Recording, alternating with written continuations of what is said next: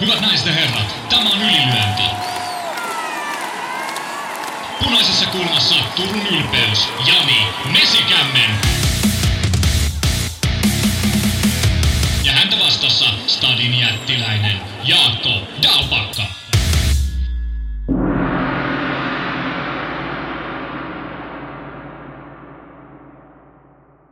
Uusi vuosi ja uudet haasteet. Ylilöinti podcast työpajalla. Niin kuin monet, ketkä ylilöintipodcastia seuraa sosiaalisessa mediassa, Facebookissa, Instassa, niin siellä on ilmennyt, että Jani Mesikämmen toinen osapuoli ylilöintipodcastia Suomen Turusta niin on joutunut vetäytymään sairastuvalle. Tästä syystä meidän vuoden ensimmäinen podcast nauhoitetaan ilman Jania, mutta ei hätää, koska ylilyöntiperhe pitää yhtä ja tuli tukea vuoden ensimmäiseen ylilyöntipodcastiin saadaan Iltalehden urheilutoimituksesta. Anssi Kairalainen, tervetuloa. Kiitos paljon ja suuri kunnia, että pääsin myös tulemaan. Mm. Minut pyydettiin tänne. Uh, tota, joululomat on lusittu ja vähän tuli tällaisia ylläreitä niin ihan oikeastaan ennen kuin mennään meidän urheilulliseen sisältöön, sun kollega, Janin myös entinen kollega, ylilyöntiperheen ystävä, vakio kysyjä, ää, Seppäsen Mika on lähettänyt meille palautetta, niin olisiko ok, jos aloitetaan Mikan Sopii kontribuutiolla? Hyvin. Sopii hyvin. Ja totta kai lisättäkään, että mieluumminhan sitä kuuntelisi näitä jaksoja tietysti sillä, että te kaksi, sinä ja Jani olette äänessä, että toki hienoa päästä nyt lukemaan esimerkiksi Seppäsen Mikan terveiset. Seuraa pieni ylistyslaulu Janille, jos sinne sairauslomille kuulee, ja toki Jaakolle siinä sivussa. Yhteyteni ja tietoisuuteni karhuherrasta alkoi noin 16-17 vuotta sitten, kun itse olin Iltasanomilla töissä urheilutoimituksessa ja Jani avusti IAS urheilua. Sitten myöhemmin noteerasin karhuherran Twitterissä, kun alusta oli vähän vähemmän negatiivinen kuin nykyään ja huomasin satunnaisia mainintoja tällaisesta ylilyöntipodcastista joskus aivan helkutin monta vuotta sitten. Eräänä iltana sitten päätin klikata linkkiä ja ajattelin, että olisikohan tämä hyvää sisältöä. En ollut lainkaan tottunut podcasteihin, mutta olin katsonut vapauttelua lähinnä UFC ja välillä Cagein muodossa jo useamman vuoden. Vaikutuin. Juko Lauta, miten mielenkiintoista, asiantuntevaa ja tarkkaa puhetta kamppailuurheilusta. Alussa kadehdin niitä, jotka uskalsivat lähettää kysymyksiä. Tarpeeksi monta jaksoa kuunneltua ja teepaita kannustuksen ansiosta rohkenin lähettää ensimmäisen kysymykseni Janin Twitter-postaukseen vastaamalla. Jännitin. Kuuntelin jaksoa. Meneeköhän kysymykseni lähetyksen läpi, kun podcastiin osaa ottava yleisö on niin asiantuntevaa. Hittolainen, menihän se läpi. Into podcastia kohtaan kasvoi. Olen kuunnellut valehtelematta kaikki jaksot kuuntelun alkamisen jälkeen. Arvostan tosi paljon, miten Jani ja Jaakko käyttävät aikaa tämän eteen. Aina iso, iso ilo kuulla. Omakin asiantuntemus ehkä kasvanut kuuntelemisen ja siitä johtuneen asian heittäytymisen myötä. Kiitos, ja kuten ylilyöntiperhe tietää, Jani ja Jaakko ovat kaikkea muuta kuin vaikeasti lähestyttäviä tyyppejä. Teihin on ollut mukava tutustua, vaikka minä ehkä kuuntelijana tunnen teitä paremmin kuin te minua. Vaikka ollaan tavattukin ja niin edelleen, silti pakko arvostaa Janille elämään ja terveyteen kaikkia hyvää. Sinua kaivata. Hito hieno viesti Seppänen Mikalta. Kyllä, Mika on toki arvokas osa ylilyöntiperhettä, mutta loistava, loistavat terveiset Janille ja yksi, mikä, mikä mulle pistää silmään tälle, vaikka ajat on ollut haastavat, niin, niin se, että, että ylilyöntiperhe oikeasti ajattelee toisiaan ja, ja toivottaa kaikki tervetulleeksi. Se on semmoinen, äh, mitä me ollaan Janin kanssa aina haluttu painost, äh, panostaa ja main, mainita ja nostaa, että yksikään kysymys ei ole, ole silleen turha tai että pitäisi olla jotain natsoja olkapäällä, että saisi ottaa osaa keskusteluun. Että, et, niin kuin Mikakin tuossa sanoi, että, että kysymys tuli läpi ja toivon mukaan Mikalle on sitten jossain kohtaa paitakin löytänyt tiensä postin mukana, mutta mutta tulevaisuudessakin, niin jos, jos Jania tai mua näkee jossain kadulla, niin ainahan saa tulla nyppää olkapäästä ja Oletko muuten Anssi koskaan laittanut meille kyssäreitä? En. Mä olin just tulossa tähän, että tässä on tosi paljon niin tarttuma pintaa varmasti monelle tässä, niin kuin mikä on viestissä. Että, että mä en ole esimerkiksi koskaan laittanut kysymystä teille, vaikka on tosi pitkään teitä kuunnellut. Mutta just mikä tostakin niin kuin nousee esiin toi, että niin kuin kuuntelijaperhe on niin tuttua jo, että periaatteessa jo ilman, että on osa, ottanut koskaan osaa lähetyksiin, niin tietää ne tyypit, jotka sieltä kysyy. Mä tiesin Seppäsen Mikan vaan niin kuin ylilyöntipodcastin kautta ja sitten satuttiin päätymään jopa samaan futisjengiin ja tota, Seppäsen Mika jossain meidän striimissä sitten vaan vinkas, että mä oon muuten Seppäsen Mika ja tota, me pelataan samassa futisjengissä, että niin kuin yhdistin nämä palaset sit sitä kautta Aivan. ja sitä kautta ja just tämä, että kaikki Mäkisen Terot ja Sarjola Andit ja kaikki, niin nämä nimet vaan tulee mm. kuuntelujen mukaan ja se perhe, niin kuin, se, on, se on hieno, se on hieno juttu. Mun mielestä tämähän on urheilukulttuuria parhaimmillaan. En sano, että me ollaan urheilukulttuuria parhaillaan, vaan tämä tämmöinen ilmiö, mikä yhdistää ihmisiä eri äh, paikoista, eri ikäryhmistä, sosiaalista ryhmistä ja sitten myös sille, että toiset voi olla lajin hyvinkin vahvasti vihkiytyneitä ja sormet mudassa ja toiset katsoo sitä hyvin kasuaalisti kotisohvalta tai mistä ikinä kattookaan, niin ylilyönti on meille kaikille kokoontumispaikka. Ja hei, iso kiitos Mikalle tuosta tosta, tosta, tota, palautteesta ja tarinasta. Tällaisia aina välillä kuulee ja ne lämmittää tietenkin mm. omaakin mieltä. Äh, Mäkisen Tero tuossa jo mainitsit, niin, niin toteaa, että jakso tulee jäämään historiaan ensimmäisenä, jossa Jani ei ole mukana. Ja mä luulen, että jokainen ylilyöntipodcast on ollut sellainen, missä Jani on tehnyt intron ja me ollaan molemmat oltu mukana. Kyllä. Osuuksia on ollut sellaisia, missä jompikumpi meistä on saattanut olla jossain toisessa paikkakunnalla haastattelemassa jotain. Mutta kyllä Ylilöintipodcast on vahvasti aina ollut kahden miehen soppa. Niin koskaan ei ole sillä, että toinen olisi vaan tehnyt jakson yksin. En muista, että olisi no, ollut. Okei. Okay. Ja, ja, Kova. Ja, joo, että kyllä se on 345 jaksoa siihen on nyt sitten niinku mennyt. Voi olla, että on väärässä, mutta ei ainakaan tuu, tuu sitä mieleen. Tosiaan joululomat on vietetty ja uudet vuodet on vietetty, niin ennen kuin me mennään tämän vuoden matseihin, niin katsotaan ihan pikkasen taaksepäin ja sieltä heti saadaankin palautetta ja viestiä nyrkkeily aktiiveiltamme. Rantasen Petri laittaa kertausta Riadin tapahtumista. Pronssi voi ruostua, vuoren kokoiset kivipäät on helppo laittaa nuijimalla keskeltä muussiksi. Doping ei aina voita.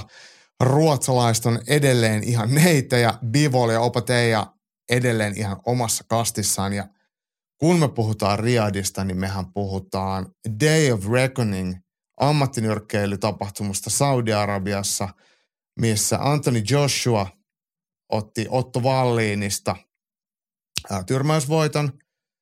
Tähän viittasi tämä ruotsalaisten neityys tai neiteys. Mm. Ää, ja, ja sitten tota, Deontay Wilderin sulaminen. Pronssi ruostuu. En tiedä, voiko pronssi ruostua, mutta ilmeisesti se voi ruostua. Niin, pronssi viittaa vähän tämmöiseen jämäsijaan, niin tota, ehkä se nyt sitten tota Wilderinkin kohdalla voidaan puhua, että hän on nyt ehkä vähän jämäsijalla tässä raskaan sarjan huipulla.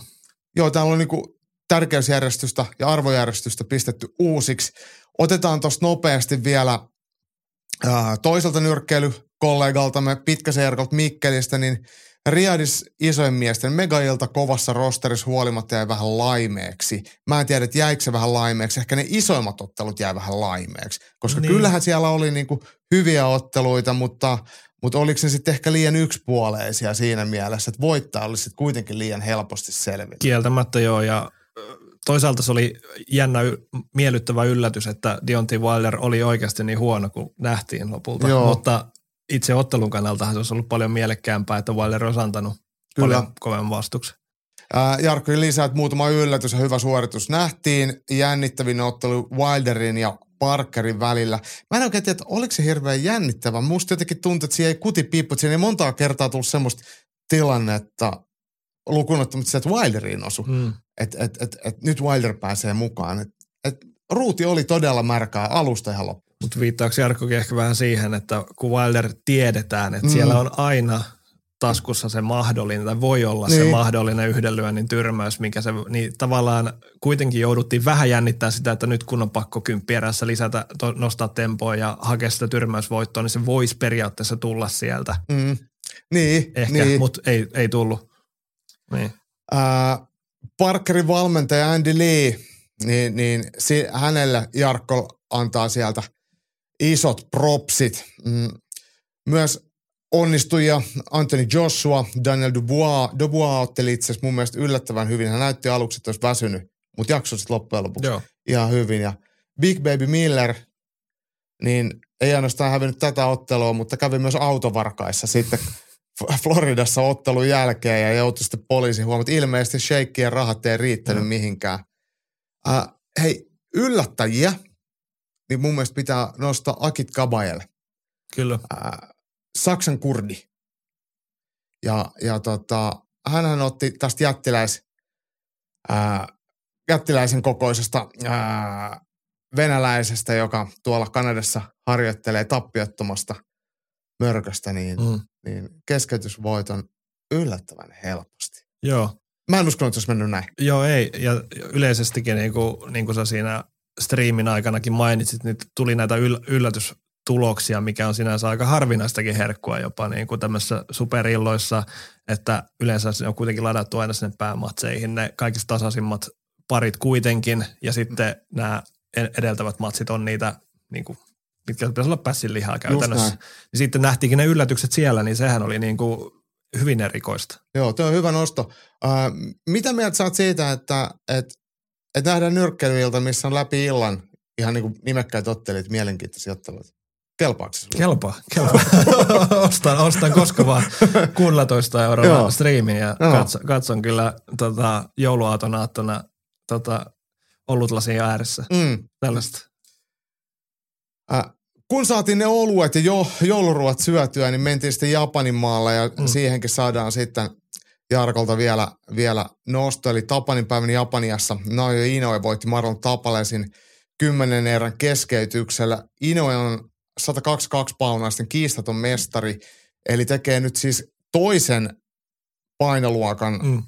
äh, kiistattomuuden painoluokka alempaa nyt tässä 122 paunasissa. Onko näin, että Terence Bud Crawford on ainoa toinen nyrkkeilijä, joka tällä neljän ää, vyön aikana on, on tähän pystynyt kahteen painoluokkaan kiistattoman mestaruuden ottamaan. Ino oli kyllä tosi ylivoimainen. On ja siis jos joku ei ole vielä nähnyt Naoya Inouen tota, ottelemista, niin ei muuta kuin YouTube highlightsit pyörimään. Siis ihan, sitä on niin kiva katsoa, kun käytännössä tällainenkin, joka ei niin paljon kuitenkaan, tai ei ole tekniikka-ekspertti, mutta tällainenkin tavan tällä jopa näkee sen kauniin eron siinä, miten saada, saadaan koko kropasta sen voima siihen lyöntiin ja kaikki niin kuin rytmitys ja kaikki on niin kuin täydellisesti balanssissa sillä Inoella, niin ei siis pitkä se Jarkko tuossa sanoi, että tällä hetkellä jopa niin kuin kaikki sarjat huomioiden maailman paras nyrkkeilijä, niin kyllä vaikea on, vaikea siihen väittää vastaakaan. Kyllä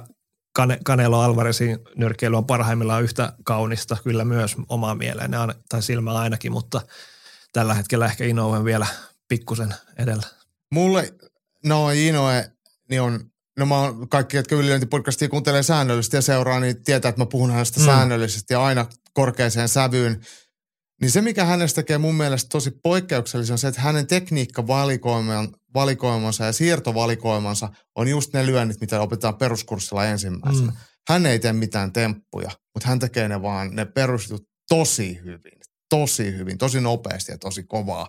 Niin sitä kelpaa, kelpaa katsella ja harvoin nämä pienimpien painoluokkien ottelijat saa ihan niin suurta arvostusta, mutta kyllä Naoja Inoue sitä ehdottomasti saa. Hän sen ansaitsee ja mä veikkaan, että hän tulee nostamaan vielä painoluokkaa ja tekemään isoja juttuja. Ja miten härski se on, että me hypätetään Deontay Wilderia ja fa- fanitetaan häntä niin kuin ylitse Naoya Inoue ja sitten mietitään, kuinka monta perusasiaa Deontay Wilder tekee huonommin mm. kuin Naoya Inoue. Niin on siinä ero, mutta toki on painoluokassakin ero ja se, se, se on niin kuin yksi syy, miksi tietysti tämä arvostusasteikko on erilainen.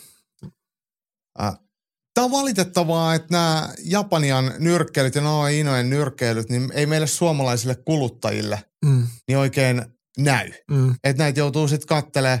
Mäkin katsoin YouTubesta tämän sitten jälkikäteen. Mm. Ja mä olisin ollut valmis vinguttaa mun Platina American Expressillä vähän, vähän tota, dollareita sinne Japanin suuntaan tai kelle tahansa niitä myykään, niin, niin, niin mutta mut sitä ei nyt sitten saa tehdä. Tämä tuntuu herran vuonna 2024, toki ottelu oli 23 puolella, niin uskomattomalle, että Niin. me ei saada kuluttaa, kuluttaa ja katsoa näitä. Tota. Niin ilmeisesti se olisi ehkä jollain ESPN Plus VPN-kikkailulla Niin, voinut saada näkymään tai jotain, mutta mä en, mulla ei riittänyt aika ja Mm. motivaatio kuitenkaan alkaa sitä selvittämään siinä joulu, jouluhässäköiden keskellä niin tota, ja itsekin kanssa. Mutta joo, harmi, harmi. Ja muutenkin aika pirstoutunuthan nämä on niin kuin, ei pelkästään nyrkkeilyosat muissakin lajeissa, mutta niin kuin esimerkiksi nyt vaikka tulevan viikonlopun iltaan, niin en nyt ainakaan huomannut, että DAZN sitä näyttäisi tai Viaplay. Vi- Viaplay, niin. niin. Et, et, tota, kyllä se on niinku, kovan työn saa aina tehdä, että löytää ne. Ja sillä joutuu vähän niinku kaikesta myös maksamaan, että näkee kaiken. Äh, Suomessa tässä loppuvuoden aikana on sitten valittu myös vuoden kamppailijat. Ne voidaan tässä nopeasti luetella. Brasilian jiu ja lukkopaini Heikki Jussila. Onko tämä aika itsestäänselvyys? Kyllä se taitaa olla aika itsestäänselvyys. Mun mielestä Heikki Jussila oli tietenkin kilpailujen valossa läpimurtovuosi, mutta mm. Hän on myös tuonut itsensä hyvässä valossa esiin. Heikki Jussilan äh, tekniikkatriplakin löytyy Ylilyöntistudion sivuilta ja miehen haastat. Hän on kyllä sille yrittäjä, menestynyt yrittäjä, korkeasti koulutettu Mm. ja menestyvä urheilija, niin tämä hänen äh, järkelemäinen kokonsa ja samalla terävä älynsä ja vaatimattomuutensa on niin kiehtova, jopa Kyllä. vähän Karelinmainen hahmo. Kyllä. Tosi, tosi mielenkiintoisen oloinen tyyppi. Muistan katsoneeni kanssa se teidän video ja, ja kova, kova on ukko painima. Ei mm. voi muuta sanoa, että on noin saavutukset on, on sitä tasoa jo, että kuitenkin ADCC arvokisoissa menestyminen ja sinne MM-kisoihinkin lähteminen ja siellä tota, kilpaileminen on sen tason juttuja, että onnittelut Kyllä. Jussilalle ansaitusti. No judon puolella tämä on aika selkeä. Martti Puumalainen. Joo. Marasonni. Äh, ensin kesällä, oliko se nyt sitten Unkarissa, Joo, Budapestissa. Budapestissa Masters. Masters. voitto. Suomalaista historiaa, eka kertaa Masters-finaaliin ja, sieltä sitten äh, kultaa, mutta se ei riittänyt. Missä Mm. ne oli sitten seuraavat kisat? EM-kilpailut oli jossain, ne oli jos, Hetkinen. Nyt lyö tyhjää. Mutta kuitenkin päätyy asti. päätyy asti. Kultaa sieltä. Ja tämä on kuinka pitkään aikaan ensimmäinen arvokisakulta. Niin taisi olla parinkymmenen vuoteen Joo. ainakin, ainakin, vai enemmän jopa. Kuitenkin niin siis täysin, täysin suvereeni Niin, omassa lajissaan nyt niin kuin suomalaisella, vaikka judo todella hyvää nostetta tekee Rock Draxisille valtava hatunnosto mm. siitä työstä ja varmasti niin kuin judo, judopiirissä sitä osataan arvostaa sitä työtä, minkä hän on tuonut, mutta niin kuin puumalainen urheilijana sitten vielä pystynyt omaa potentiaaliaan ja koko ajan ja kaikkia niin kuin hyödyntämään, niin ihan täydellinen, täydellinen vuosi. Ja nyt vaan sitten niin kuin toivotaan suomalaisittain tietysti, että kaikki ensi vuonna menee vähintäänkin yhtä nappia, ellei jopa vähän paremmin. ja tällä viittaa tietenkin Pariisin olympialaisiin, mihin Martti Puumalainen on, on esityksillään jo paikan periaatteessa varmistanut. Mutta on kiva tolle vielä puumalaisesta, että aika nopeassa ajassa hänestä on tullut tällainen niin Suomen koko kansan tuntema hahmo, että mm. judo, ha, aika harva tietää yhtään judokaa niin kuin puumalaisen lisäksi. Mutta niin kuin, Hän oli Viki ja Köpinkin kyllä, jossain showssa ja Kyllä. munkin sisko kysyi, että tiedätkö mä semmoisen ison judokan, että se oli Viki ja Köping. joo. Ja niin kuin toi Marasonni lempinimi, se on semmoinen hyvin lähestyttävä, valtavan kokoinen äijä, äijä muutenkin, niin siinä on sellaista. Ja sitten hän antaa tosi avoimesti haastatteluita Mm. ja antaa itsestään niin kuin paljon irti myös silleen, että ei, ei vastaa silleen perusjargonilla yleensä, vaan löytyy vähän pilkettä silmäkulmasta Joo. ja näin, niin se on varmasti semmoinen valttikortti, mikä auttaa häntä myös tässä eteenpäin niin kuin muutenkin kuin vain itse se urheilun kautta. Joo, Joo mä, mä sen verran Ja miellyttävä tyyppi. Ni- Niin, mä olin just sanonut, että Maraa jonkin verran tunne ja ollaan joskus käyty juomassa muutama kaljakin yhdessä, mm. niin ihan, ihan priima jätkä, että kehtaa väittää vähän jopa kaveriksi ja kyllä nähnyt hänen sitten urheilevankin, niin kyllä se kyllä arvostan. Hei, karaten puolella Titta Keinänen, Suomen, Suomen karaten ää, oikeastaan ainoa tähti. Niin, Karatella on ollut hiljainen vuosi. Ja kyllä, ja Titta Keinasellähän ei ole myöskään arvokisan menestystä tullut oikeastaan siinä sen yhden huikean niin sanotun läpimurtovuoden jälkeen mm. tässä näin, että, mutta se, ja sehän nyt on tietysti valittava homma karatekoille, että karate ei ole enää olympialaji ja se putosi sieltä tulevista kisoista sieltä ohjelmasta, niin ei tuo nyt ihan hirveän helppo tie on lähteä tekemään uraa huippuurheilijana, jos ei olympiakomitean niin. apurahoja saa sun muuta, niin tota, kyllä se varmaan aika ikävä signaali on tähän niin kuin suomalaisen karateen. Joo. Ja Taekwondohan kärsii vähän samasta tilanteesta. Mm. Taekwondon mm. puolella Inari Susiluoto on vuoden äh, Taekwondo, tunnustan, että, että hänen kilpailumerittäjän mä en tiedä yhtään, että itselleni ihan, ihan vieras kasvu. Taekwondo on ollut hiljainen vuosi. Hehän lopetti akatemian kyllä, Turussa. Ja... Kyllä, sama homma.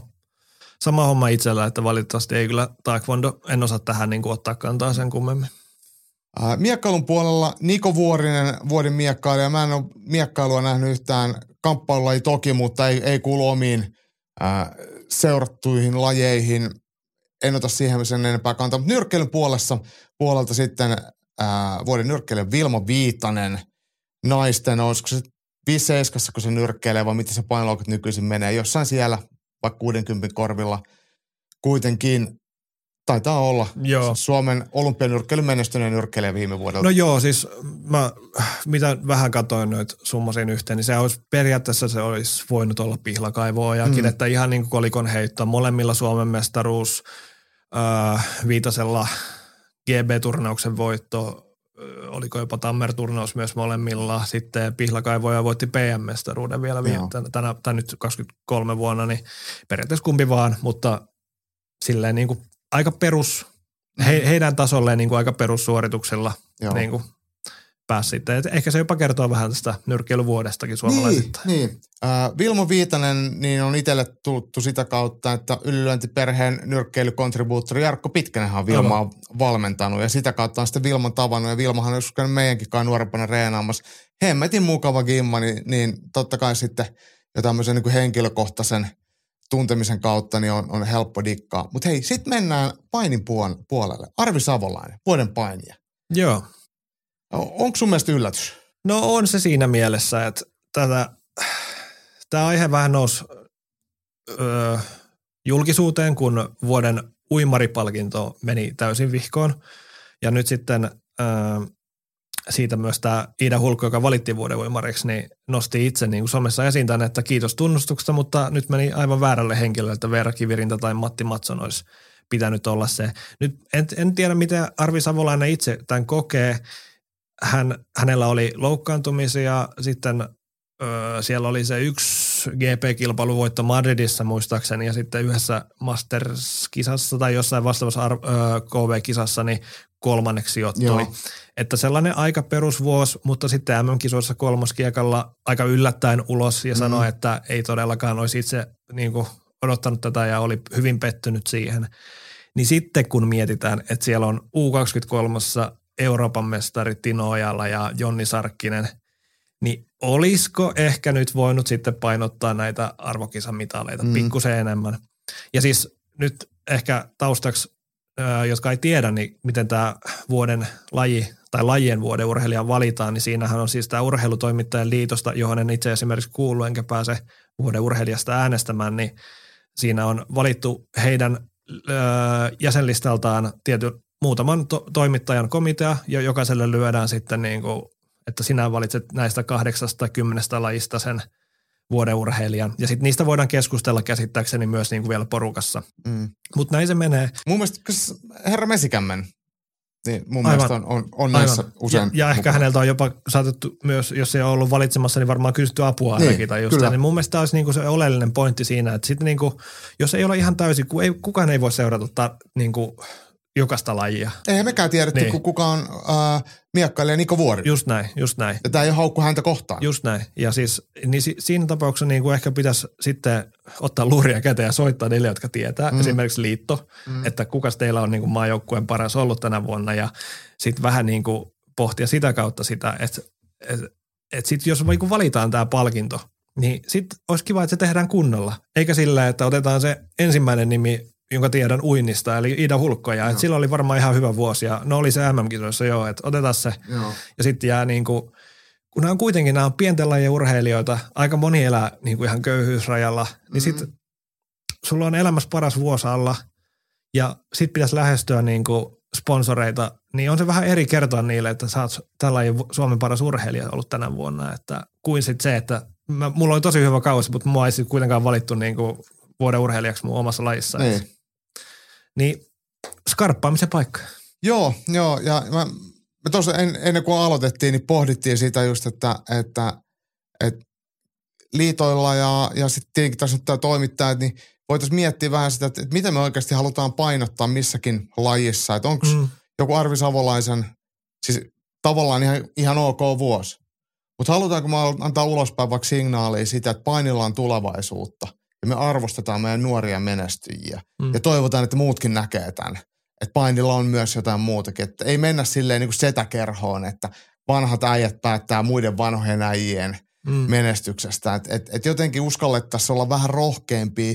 Mikään valintahan ei koskaan miellytä kaikkia. Ja mä en sano, että tämä esimerkiksi painiliiton valinta, tai painijan valinta on olisi ollut väärä. Mm. Mutta vaan niin kuin silleen, että siihen saataisiin vähän semmoista rohkeutta ja uusiutuvuutta myös siihen. Niin, kyllä.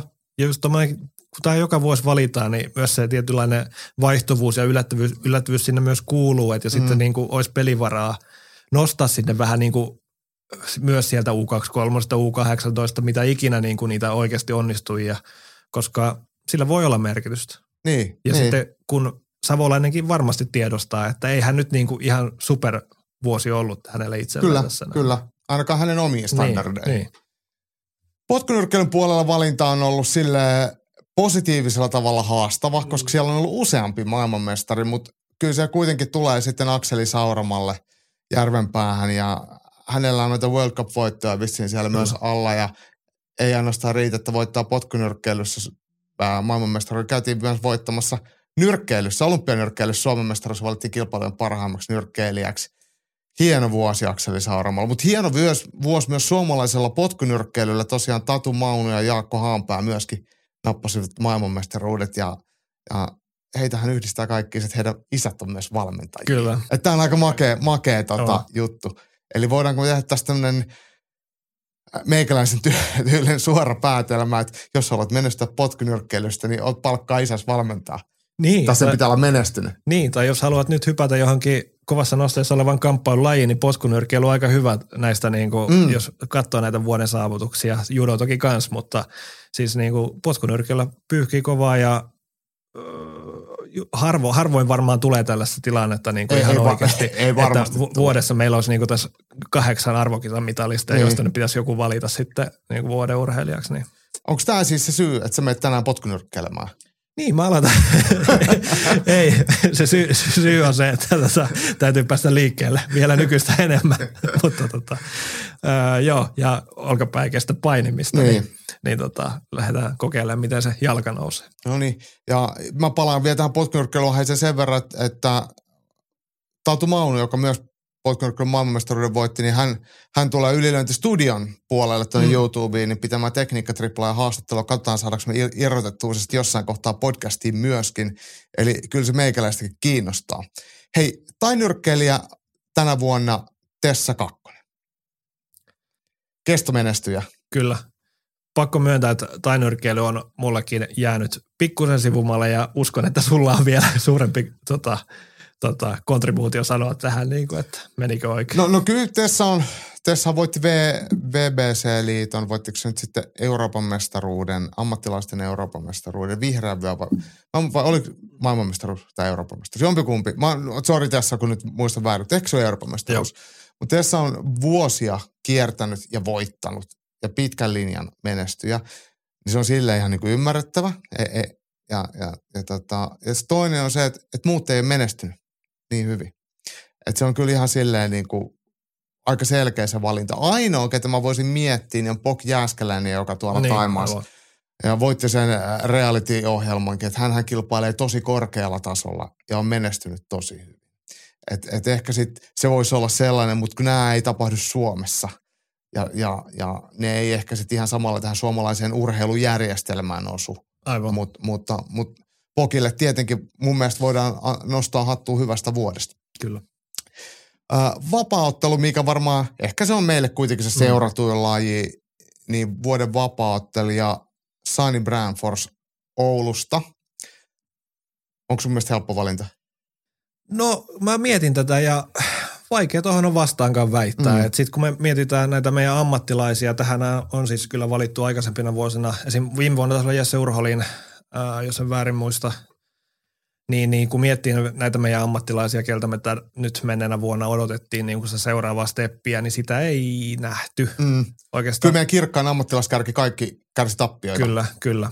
Ja just se, että siihen vielä päälle Mark Van Amerikanin UFC potkut, mitkä tuli ja, ja nämä eikö saanut nyt vielä otteluita alle uudessa oktagonissa, niin, niin, niin ja sitten kun vielä lisää tuohon mukaan amatöörit, niin MM mitali kuitenkin, vaikka mm. se yhden voiton vaati ainoastaan, mutta siltä, siitä huolimatta se on se mitali kuitenkin. Ja sitten Brentfordsilla nyt on hyviä otteluiltoja tuossa niinku yksittäisissä otteluilloissa ollut. Niinku, ja ollut aktiivinen. Kyllä, kyllä. Nimenomaan Cageissa päässyt ottelemaan, Imatralla pääs niin, ja hyvistä vastustajista vielä siihen päälle, niin mun mielestä ihan ansaittu. Ja hiton kova suoritus.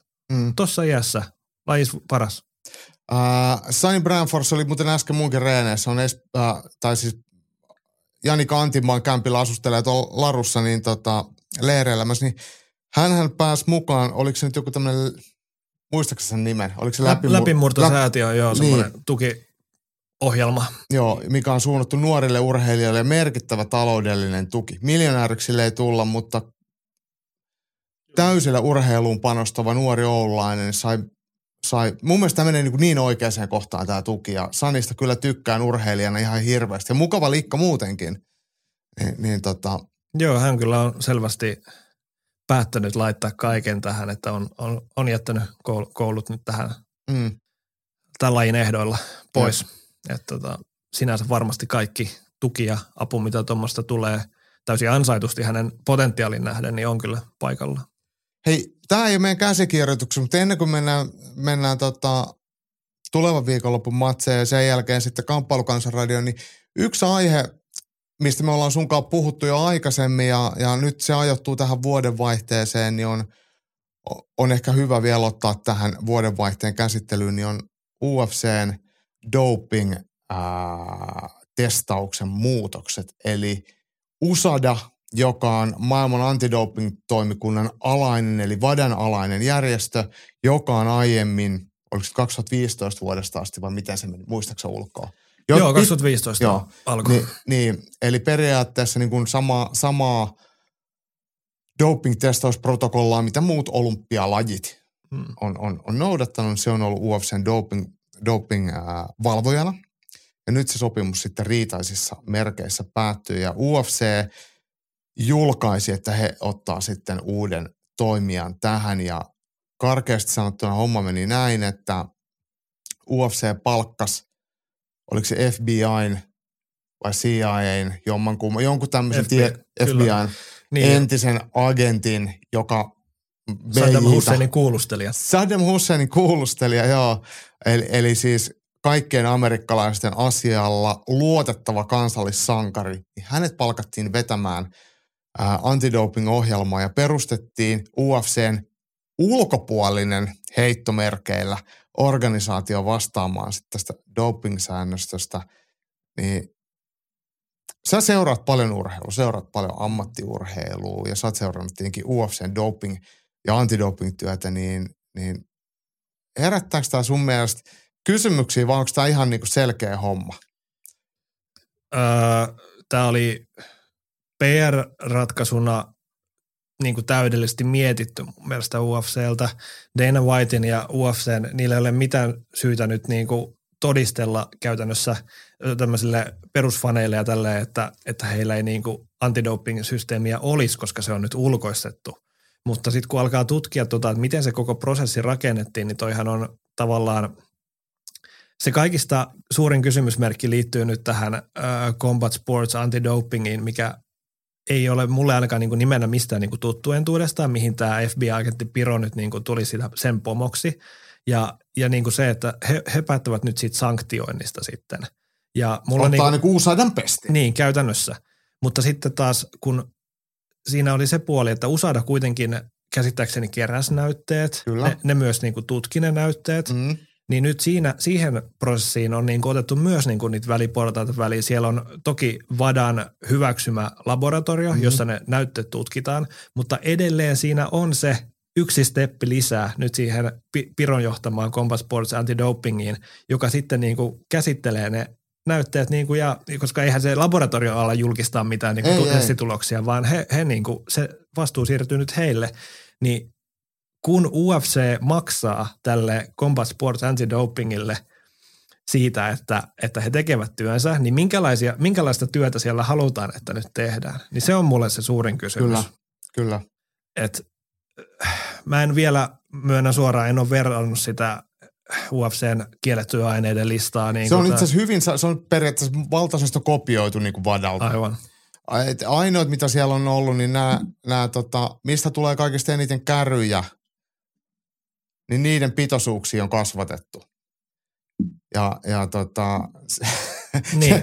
eli, eli, eli suomeksi sanottuna, niin, niin ne aina kun kaikki selittää, että tätä ostarine on ollut mulla sen takia, koska mä oon käyttänyt jotain lisäravinteita, niin nyt se pitoisuuksia vähän nostetaan, että ei niin, niin herkästi näy, että sä voit lopettaa niiden käytön ja silti vielä antaa vihreän niin näytteen. Se, sehän mun mielestä on niinku, että jos sulla on kiellettyä ainetta, niin sitä on. Se on oikeastaan sama, että kuinka vähän tai kuinka paljon sitä. Että jos mulla on kokainia veressä, niin mulla on kokainia veressä. Mm. Mutta Dana White ei ajattele sitä näin. Ei, ei, ei, ei tietenkään, ei tietenkään. Tälle voi vahingossakin käydä. Niin, että, niin. Sä oot syönyt kurkkuu kaupasta, siihen on osunut joku niin. narkomaani, just se on niistänyt siihen, niin sit, sit se on tullut suuhun. Joo, mutta mut tämähän on tilanne, mitä me varmaan tullaan seuraamaan. Mä, mä luulen, että me tullaan varmaan sunkikkaan Siltalehden kulmamiesten puolella mm. tätä, tätä käsittelee, koska tämä on – isossa kuvassa mun mielestä semmoinen niin kuin merkittävä muutos ja myöskin sitten ehkä kuvaa nykyaikaista ammattiurheilua, että onko se oikeasti, halutaanko sen olevan oikeasti puhdasta vai halutaanko se o, saada vain näyttämään puhtaalle. Mm. Tämä on aika filosofinen ja moraalinen semmoinen keskustelu. Se, se, mikä tuli myös mieleen tässä, että mikä, mikä varmaan Whitea ja UFCtä on hiertänyt hirveästi Usadan kanssa, on se, että Usada on ollut todella niin kuin läpinäkyvä toimija, että heidän sivuiltaan pystyy ihan kuka vaan meistä menee katsomaan, että kuinka monta kertaa Conor McGregoria on testattu tänä vuonna. Ja kun nämä toimittajat pääsee katsomaan niitä ja kyselemään siitä, niin onhan se nyt ärsyttävää, no että, että tähän aiheeseen niin kun aletaan kiinnittää huomiota ja aletaan puhumaan kaikkea ja kuuden tästä... kuukauden doping-ohjelmasta ja kaikkia, niin nyt, nythän se voidaan niin kuin vaan todeta, että tämmöistä ei enää tuu, että tämä Combat Sports Anti-Doping ei tee tämmöistä läpinäkyvää niin, niin. testaus tota, tietokantaa tonne. Että. Tämähän on siis suoraan, syyhän on ollut Conor McGregor. Niin. Ää, kukaan ei olisi tiennyt, Conor McGregor ei itse kertonut, että hän irrottautuu doping-ohjelmasta, hän eläköityy mm. ja rupeaa roinaamaan. Ennen kuin joku tajusi, hei, Conor ei ole testattu vuoteen tai Conor ei ole testattu puolentoista vuoteen, että mikä juttu. Sen jälkeen Usada ilmoittaa, että ei se kuulu meidän testipuuliin. Mm. Ei me voida sitä testaa. Eli periaatteessa tämä on niinku se, niinku, voidaan yhteen asiaan, että UFCn suurin lypsylehmä on ollut sen järjestelmän hampaissa. Niin tähän, ei, tähän me ei kyllä suostuta. Just näin, just näin.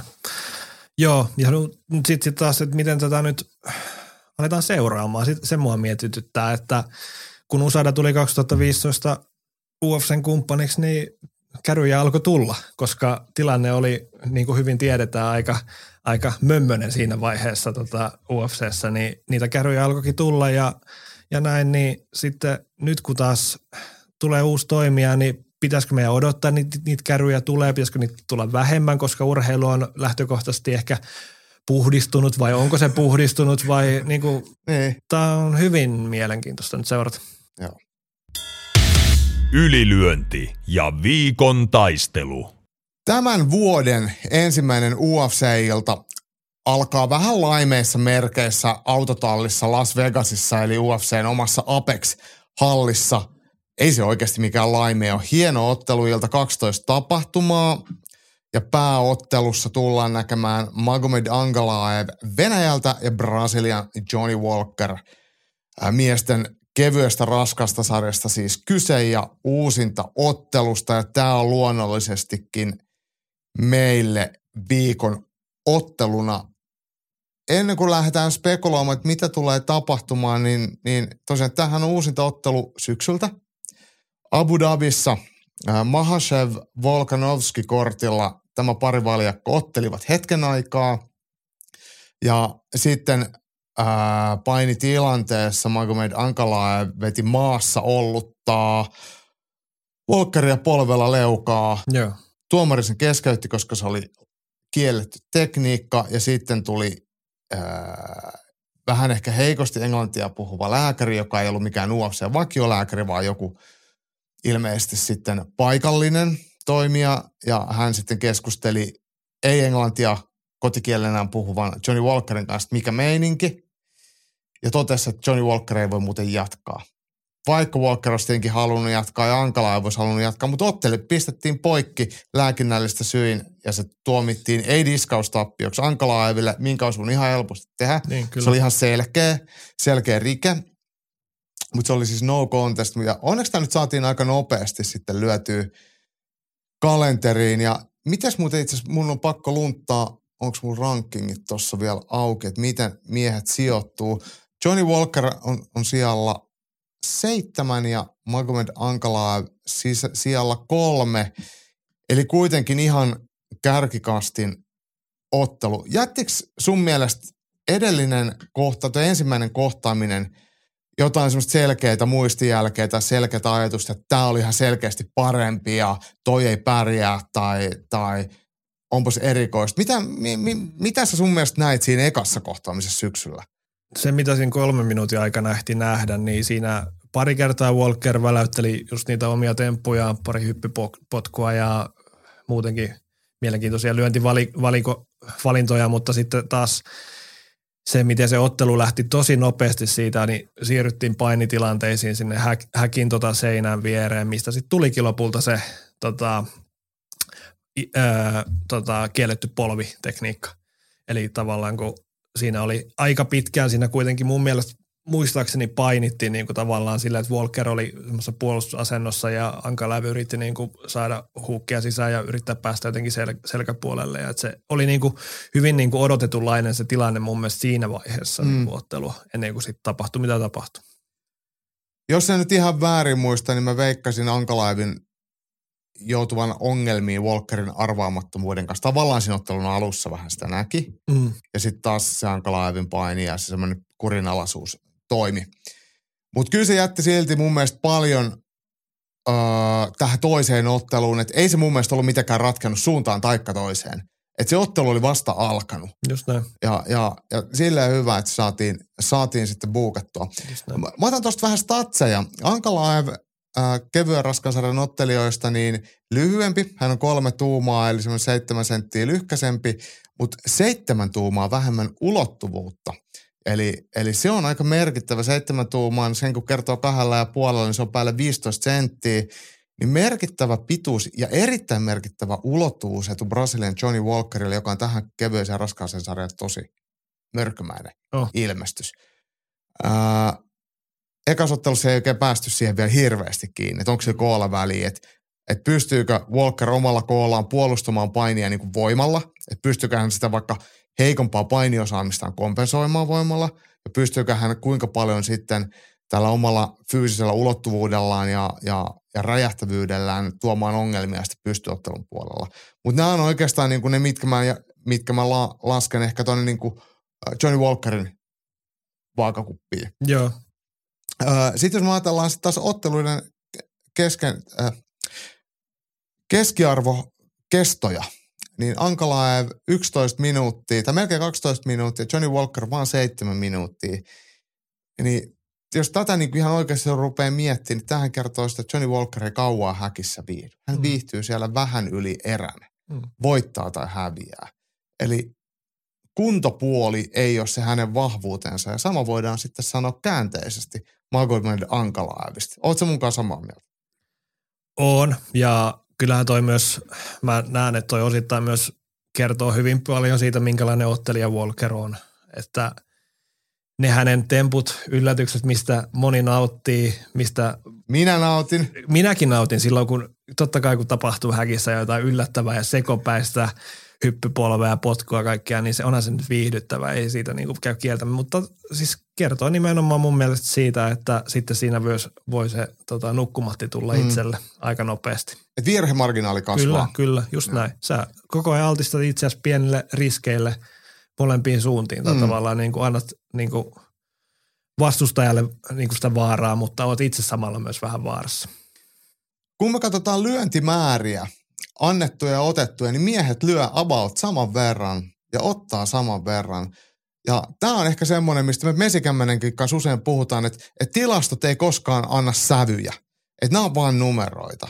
Mutta Johnny Walkerin 3,8 lyöntiä per minuutti verrattuna 3,56 Ankalaivilta, niin kyllä se on niin kuin merkittävästi painavampaa ja vaarallisempaa se Walkerin annettavat iskut. On ja siis kun mä tutkin näitä, niin mä yllätyin siis siitä, että Walker ei kuitenkaan ota enempää itse niin kuin mm. niitä koppeja. Ja, ja, ja siis mä vähän niin kuin tuohon mun äskeisen puheenvuoron niin kuin tyrmään nyt sillä että eihän kuitenkaan tilastojen valossa aivan niin kuin hirveän pinteessä ole niin kuin noiden otettujen osumien kanssa. Että ehkä sitten varmaan tullaan myös siihen, mitä tilastot ei näytä, että minkälaisissa tilanteissa ne tulee sitten, kun häntä osutaan mm. ja mistä ne johtuu. Ja se matsi voi myös loppua kesken, koska sitten se ottelu, kun hän on lyhyitä matseja, niin ne ei ehdi kumuloitumaan, että sä et ole pitkään pulassa. Mm. Vaan kun sä oot pulassa, niin se loppuu. Kyllä.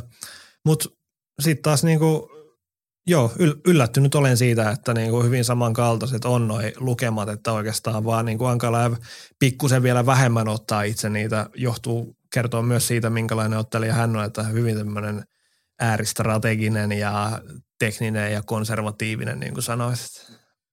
Uh, usein pidän ottelijoista, jotka on, on keskittyy siihen niin kuin ottelun voittamisen taidon ja järjen kautta. Ja sitten kaikesta tästä huolimatta, niin mun mielestä Johnny Walker on yksi siistäimmistä ottelijoista. Niin kuin Jiri Prohatskakin. Et, et, mä en tiedä, että et, et onko mun, mun aivokopossa joku semmoinen kytkentävirhe, että nämä soittaa mulla sitten kelloa. Uh, otteluhan on siis pääottelu ja tämähän on siis viiseräinen. Ja, ja tota, Walkerin keskimääräinen ottelu, jos kestää kuusi minuuttia rapiat ja viiseräinen ottelu kestää 25 minuuttia. Ankalaevilla minuutteja häkissä on aina vähän enemmän ja hän on tosiaan konservatiivisempi ja strategisesti pidempien otteluiden mies, niin luuletko, että tämä tulee rauhoittamaan ja samalla syömään Johnny Walkerin sitä mm, syömähampaan terävyyttä? Voi hyvin olla, koska siinä ekassa matsissa, mitä se kolme minuuttia ehdittiin nähdä, niin siinähän ei kuitenkaan niin kuin puolin tai toisin oltu silleen pulassa vielä missään vaiheessa. Ei Walker ollut mitenkään niin kuin selvästi häviämässä siinä vaiheessa, kun se polvi sieltä tuli tai mitään. Et siinä oli kaikki, kaikki aseet oli tavallaan niin käytössä ja, tai niin kuin, että mä, mulla on semmoinen fiilis, että tämä tuleva matsi Revasse nyt tulee niin kuin ehkä jopa muuttamaan Walkerin tilastoja niin, että hän vähän niin kuin kasvattaa nyt tätä oman ottelunsa ke- ke- keskimääräistä kestoa tämän matsin ansiosta, koska Ankalaev ei ole semmoinen räjähtävä yllättäjä, vaan just niin kuin se strateginen, että hän kyllä kyttää sitä paikkaa, painii vaikka se yhden erän kokonaan siellä häkin sivustassa ja pyrkii pitämään niin kuin Walkerin epämukavuusalueella, mm. koska sillä todennäköisesti hän kuitenkin sen voiton siitä erästä ottaa ja samalla Walker ei pääse tekemään niitä omia temppujaan, niin kyllä mä niin kuin lähtökohtaisesti muutenkin näen, että Walker, kun on ton tyylinen ottelija, niin kaikista pahin vastuus hänelle on just tällainen Ankaläivin tyylinen, konservatiivinen, strateginen, huipputekninen kaveri, joka kuitenkaan ei silleen niin kuin joudu hirveän usein hirveän ikäviin tilanteisiin siellä häkissä, koska tiedostaa täsmä strategisuuden kautta ne vastustajan vahvuudet. Mä argumentoin tota silleen ihan pikkasen toiseen suuntaan, että Ankalaev on konservati- konservatiivisuudessaan sen verran varovainen, että jättiläismäisellä ja yltiö rohkeelle Johnny Walkerille tulee mahdollisuuksia käyttää niitä hänen saksipolviaan ja, te- mm. ja tämmöisiä villivarsatekniikoita. Että et joku toisenlainen painija, joka olisi tosi väkevä kaataja, niin kaataisi heti. Eli se on niin räjähtävää painia. Kun Ankalaev tulee aika silleen, myös siis hänen hyökkäyksissään aika maltillisesti. Että et Walker ehtii sitten ehkä niissä paremmin mukaan, mutta Ankalaevihan monet, myös meidänkin ylilentiperheestä, niin petaa vuoden tai tämän vuoden aikana tämän painoluokan mestariksi. Mä, mä, mä kyllä sanon, että ei, toivon mukaan ei. Ei silleen, että mulla olisi mitään häntä vastaan. Hän on itse asiassa käyttäytynyt aika asiallista. Hän on niin. erittäin hiljainen. Mä oon ollut lehdistötilaisuuksia. Mä muista, että säkin ollut, kun hädintuskin saa sanaa suustaan, että eikä sille, että olisi ylimielinen tai ettei kiinnosta, vaan on oikeasti varautunut ja, ja, ja tämmöinen niin easy jätkä. Mutta kun häneltä puuttuu jotenkin se semmoinen yksittäinen vahvuus, ja hän ei ole ehkä ihan sitten kuitenkaan niin strateginen ja niin taitava sit siinä taitavuudessaan, niin kuin vaikka Dimitrius Johnson, Mighty Mouse, joka on kaikkialla tosi hyvä. Mm. Et, et joku semmoinen pitäisi siellä olla ja se ei välttämättä estä tämän ottelun voittamista, mutta mut semmoista kestomenestyjää tai semmoista kestomestaria, niin mä, mä en hänessä näe. Ää, mi, miten on se, hei, kun, kun, kun Vegasin tai Nevodan autiomaan valot on sammunut ja kasinoilla valot vilkkuu ja aletaan lähentelee pääottelua ja pääottelu on jonkin aikaa alkanut, niin tullaanko me meneessä ihan loppuun asti? Täydet viisi erää vai, vai tota, onko tämä ottelu varhaisessa vaiheessa valmis? Ei, kyllä mä, mä näen tämän keskeytysotteluna suuntaan tai toiseen, tai niin kuin mun mielestä on aika selkeäkin. Jos Walker voittaa, niin se tulee nimenomaan jollain tämmöisellä – hänen yllätystekniikallaan tai jollain sillä hänen osaamisalueen niin kuin ääri, ääripäällä olevalla asialla. Tai sitten jos Ankalainen voittaa, niin siinä mun mielestä osatekijänä tulee varmasti olemaan se, että Walker väsyy, joutuu olemaan pitkiä aikoja siellä häkin vieressä painimaan. Kuitenkin aika hyvä Ankalaevia, paini, hyvin painiva Ankalaevia vastaan. Siitä aika vähän mun mielestä puhutaan kuitenkin, että Ankalaev pidetään vähän semmoisen epätyypillisen Dagestanina, mm-hmm. että, Mäkin et, ja että tota, hän niinku, tota, on täysin erilainen kuin Habib ja kaikki nämä, että hän lyö paljon ja on pystyssä. Eihän hän niinku itse hae kaatoja juurikaan. Onko yksi kaato per tota, viisi minuuttia vai mitä se Joo, tilasto tai vartti tai, tai jotain. Tai vartti, niin Joo. siis todella vähän. Mutta sitten taas kun miettii, että hänen oma kaadon puolustus on 86 prosenttia, mm. niin ei häntä kyllä niin kuin sinne viedäkään sinne mattoon. Mm. Ja sitten tullaan ehkä niihin tilanteisiin, missä – Ankalaivin on pakko päästä vähän lähemmäs, koska mm. Walker on ulottuvampi. Että hän ei voi niinku pitää sitä määrätä tahtia käytännössä sillä ulottuvuudella Ankalaiv. Niin sit kun tullaan sinne lähemmäs, niin hän aika hyvin niillä Greco ja Sambo tota, opeillaan kyllä varmasti pystyy pitämään Walkerin siellä tota, tukalassa paikassa, koska Walkerin paini, tiedetään, ei ole todellakaan kuitenkaan edes sillä tasolla, mitä se on Ankalaivilla. Niin miten se ratkaisu tulee – kolmos, neloserä. No mä olin just kysymys, että mennäänkö me niinku puolen välin kummalle kyllä, puolelle? Kyllä, mä, kyllä mä ylittäisin ehkä sen puolen välin tässä. Että sitten se, sit se väsymys alkaa iskeä ja sieltä tulee se lyöntilopetus matossa ehkä Ankalaivilta. Eli, eli sä oot sitä mieltä, että Venäjän Magomed Ankalaev, joka rankingeissa on lähempänä kärkeä, niin puolen välin jälkeen kairaa Joo. TKK tai vaikka subivoitan. Ja mä olisi, olisi tosi hauska niin lähteä tähän mukaan tähän, että tulispa sieltä se yllätysvoitto ja Walker yllättäisi kaikkia, menisi koko painoluokan tilanne uusiksi ja Ankaläivin mestaruussuunnitelmat uusiksi, mutta mä en vaan usko siihen edes niin kuin silleen kivalla ylioptimistisuudella. Ää, mä luulen, että kaikki asiantuntijatkin on lievästi sun kanssa samaa mieltä, paitsi minä. Ja, ja tosiaan noi villivarsat, jotka laukkaa mm. tuolla kähässä tai nyrkkeilyhäkeissä tai nyrkkeilykehissä silleen, että raajat menee sinne ja tonne ja siinä on semmoista luovaa kaaosta, niin siinä on jotain semmoista, mitä mussa ei ole ja mä en halua opettaa kenellekään, mutta semmoinen äh, luonnollinen sekoilu, niin se on, se on makeeta ja mä toivoisin, että Johnny Walkerin nousu saisi nyt tästä lisää kierroksia ja ja mä uskon sitten ihan just niin käänteisesti, että ottelu ei ehkä vanhene sitä kahta ja puolta erää pidemmälle. Että se puolen mm. välin ottelu päättyy ennen puolta väliä.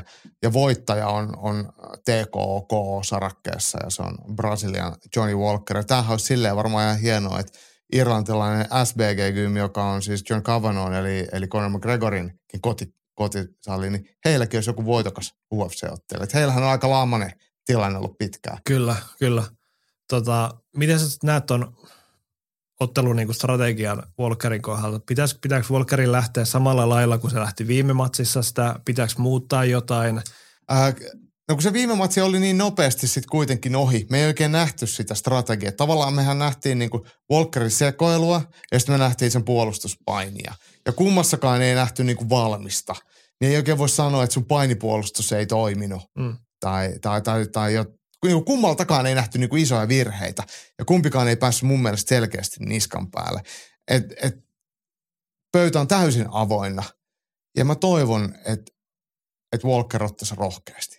Et se, se, olisi, se takaisi ensinnäkin siitä, että se ottelu sitten päättyy nopeasti, niin. kumpaa tahansa suuntaan, ja sitten se olisi viihdyttävää. Et se, on, se on mun, mun tota, ää, ajatus ja toive, ja tämä on täysin ristiin ja vastakkaisesti sitä, mitä mä normaalisti aina sanon, että otellaan järkevästi ja mm, pidetään mm, oma mm. maali puhtaan. Mutta Johnny Walkerille mä sanon, että ei mut katso, näet sä tuolla on tuo tyyppi, että, että, että anna palaa, että tee mitä teet. Teet niin pitkään, kun jatkat, ja, jaksat ja vedät täysillä. Joo, Walker varmaan, sä, sä voit tarjota nämä vinkit hänelle vielä jossain D, DMssä tuossa noin. I'm, I'm fat coach from Finland. Mm. I have... Trust me, I know what I'm doing. Yeah. Dirty Harry. Uh, iltaa ei ole sille nimien valossa ihan älyttömästi uh, siunattu. Että tässä vähän nyt UFC rasvaa vuoden, vuoden konetta käyntiin. Uh, ota hei Anssi sun tärppi ekana. Mun tärppinä on sieltä kortin alkupäästä Farid Basharat vastaan Taylor Lapilou. Ja tota, tässä on muutakin mielenkiintoista kuin nämä itse ottelijat, mutta siis otetaan nyt vaikka aluksi toi Basarat, siis on kovassa hypeessä totta kai. Niin kuin peliänsäkin. Kyllä, kyllä. 11-0 listanne on tämä äh, Farid. Farid taitaa olla nuorempi, jos sen vähän. Mä en muista, onko Javid vai Farid, kumpi on nuorempi. Joo. Kuitenkin äh, Gleison Rodriguezin voitti Pariisin sivukuristuksella. Olit itse myös paikan päällä. Tota. Olinko? Etkö ollut Pariisin UFC-illas viime syksynä? En viime syksyn, mutta edellisvuonna mä olin siellä. Mä en muista otteliko se silloinkin. Okei, okay, no voi olla, mutta... En mäkään muista. Sitten tota, sit, sit, mm. sit et ollut paikalla. Joo. Mutta joo, ää, tässä on ollut nyt viikolla myös uutisoitiin tästä, että ää, tässä on pieni lippuselkkaus Basaratilla. Okei. Okay. Hänhän ei saa, tota, hän ottelee niin kuin neutraalilla, li, neutraalin lipun alla UFC, virallise, UFCssä virallisesti ja tota, hän haluaisi astella tuonne häkkiin Afganistanin lipun kanssa ja sen, se alkuperäisen siis. Mutta nyt kun tiedetään, että tässä on pari vuotta Afganistanilla ollut tämä Talibanin tota, antama lippu heillä mm. käytössä, niin nyt kun tämä vanha Afganistanin lippu ei ole niin tunnustettu, niin hän ei saa ottaa sitä tuonne häkkiin ja hän on niin kuin kysynyt tästä asiasta ja Dana Aivan. White on sanonut sitten, että näin, et, et saa tulla sen kanssa, vaikka samaan aikaan UFC on viestinyt, että nyt sinne saa niin kuin lipu, lipu, niin, lipu, fuck it. niin, että tuokaa mitä haluatte no. ja me ei, me ei oteta mihinkään kantaa ja näin. Tota, Tämä on hyvin, hyvin jännää taas niin kuin mora, moraalisesti. Mutta tota, mut niin, mielenkiintoista sinänsä, että kovassa hypässä oleva ottelija on jo vähän niin kuin napit vastakkain tällaisten muiden asioiden kautta niin kuin UFCn kanssa. Ja hän on itse siis Britannia aikana tota, pakolaisleirin kautta päätynyt perheensä Jep. kanssa ja tota, sinänsä ihan hienoa tarinaa mun mielestä puhuu siitä, että tota, siitä heidän oman kansansa niin kuin ahdingosta siellä, mikä, mikä on sodan keskellä. Ja sitten vastasi Taylor Lapilou, äh, tosi tekninen, katsoin se hänen viime matsia. Hän on ranskalainen. Tämä on melkein niin eurooppalaiskohtaminen, koska Kyllä. Briteissähän toikin Basarat tosiaan on Kyllä. vaikuttanut. Nämä otteli siis molemmat siinä viime tota, syksyn Pariisin illassa ja tosi tekninen, nopea, hyvä painija, mutta silti mun mielestä aika räjähtävä pystyssäkin, mm. hurjan kokoinen atleetti. Ja mikä musta oli niinku kiinnostavaa oli se, että kun nämä molemmat ottelijat otteli siellä parissa viime vuonna, niin siellä oli ihan valtava se yleisön pauhu, mikä tuli siellä niinku kaiku sieltä katsomasta. Ja nyt nämä viedään molemmat Apexiin. Kumpikaan ei saa minkäänlaista etua siitä niin kuin kotiyleisöstä mm. ja siitä, niin kuin, siitä tota, tunnelmasta. Niin tämä on tosi jännä nyt nähdä, kun nämä kohtaa, että Basa, Basarat on vähän isompi. Mutta niin Lapi, pidempi. Niin. Kyllä, kyllä. Mutta sitten taas Lapiluulla on niinku aika selvästikin niinku tuo pidempi ulottuvuus. Että se on aika mielenkiintoinen puoli tuossa, että Basarat tunnetaan vielä ehkä sellaisena vielä väkevämpänä niinku painijana, mm. että hän niinku väkisin tämän viime matsin Rodriguezin tota, vei sinne sivukuristukseen. Vaikka oli itsekin aika pulassa siinä matsissa välillä, niin silti ihan väkevä suoritus häneltä, niin musta on, tää on mielenkiintoinen matsi. En nyt ehkä tiedä, kertoimien valossahan Basarat on aika iso suosikki, varmaan okay. jo, johta, johtuu myös tästä hypestä, mikä hänellä on tuossa ympärillään, mutta ei tämä nyt mikään niin kuin aivan tota, läpihuuto juttu Joo. mun mielestä todellakaan ole. Et Lapilu on yrittänyt toista kertaa vähän niin kuin luoda uraa UFCssä, on Aresin mestari mm, välissä mm, ollut tässä, kun kävi silloin aikanaan UFCssä. Ja hän otti, otti sitten u, nyt silloin se Pariisin Kaalan Lohreenia vastaan Joo. entistä Cage Warriors-mestaria. Ja, ja se oli ihan hyvä matsi. Mm, mun tärppi on vielä yhtä painoluokkaa alempaa, eli kun sulla oli miesten kääpiösarjaa, niin mulla on sitten miesten kärpässarja. Ja tämä on itse asiassa ton illan toinen pääottelu ja Brasilian Mateus Nikolau vastaan sitten Portugalin Manel Capé. Manel Capé on, on, on aika kova puhumaan.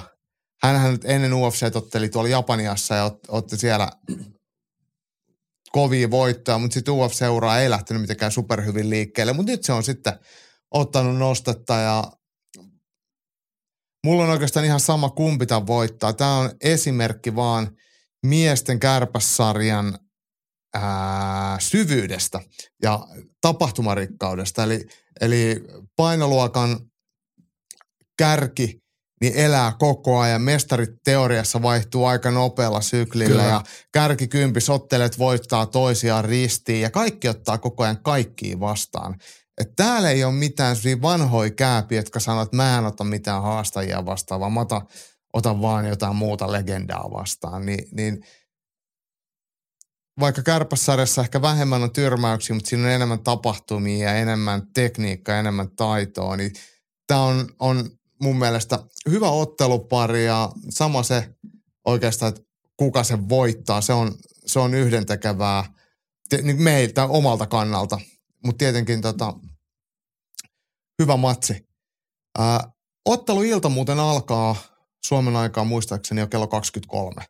Eli UFC Fight Pass näyttää prelit. Ja jos kaikki menee niin kuin vanhan kaavan mukaan, niin 02, eli kolme tuntia myöhemmin, 12 ottelun kortilla alkaa sitten pääkortti Viaplaylta, mutta jossain kohtaa ainakin oli vielä vähän epäselvä, että mikä Viaplayn status näihin UFC-iltoihin on, mutta kyllä ei ainakaan ole mitään vastaan kukaan väittänyt, että ei ole tulossa, niin luotetaan me nyt siihen, että Viaplay jatkaa sitten UFC-jakelijana tälläkin hetkellä. Jos se tilanne johonkin muuttuu tai mun tieto on väärä, niin korjataan sitä sitten seuraavalla kertaa.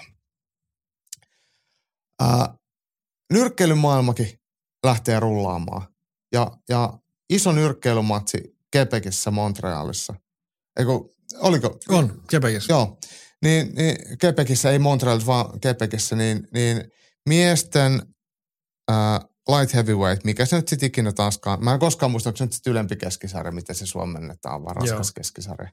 Raskas keskisarjasta taitaa olla mä oon äärimmäisen pahoillani tästä jatkuvasta suomen kielen osaamattomuudesta, mutta kun se on englanniksi, kun se on light heavyweight, niin se ei kuitenkaan ole suomeksi kevyt raskassarja, koska kevyt raskassarja on cruiserweight. Just näin. Joo, se cruiser hämää siinä. Joo. Mutta anyway, viisi painoluokasta. Ää, tappiot on Venäjältä Kanadaan koteutunut Arthur Beterbiev kohtaa MM-titteliottelussa Callum Smithin ja lainataan tästä heti – Jarkko, Beterbiev iskuisimpia miehiä, mitä maa päällään kantaa. Hän on voittanut kaikki ottelunsa ennen täyttä aikaa. Olisiko se tullut 20 vai 22? Jotain tämän suuntaista. 19-0 olisi. 19-0. Uh, ja Jarkko kuitenkin ennustaa Beterbieville haasteita. Smith, eli uh, brittiottelija, taitaa olla mutta Liverpooli läde. Niin Smith on todella pitkä ja nopea ja ulottuva.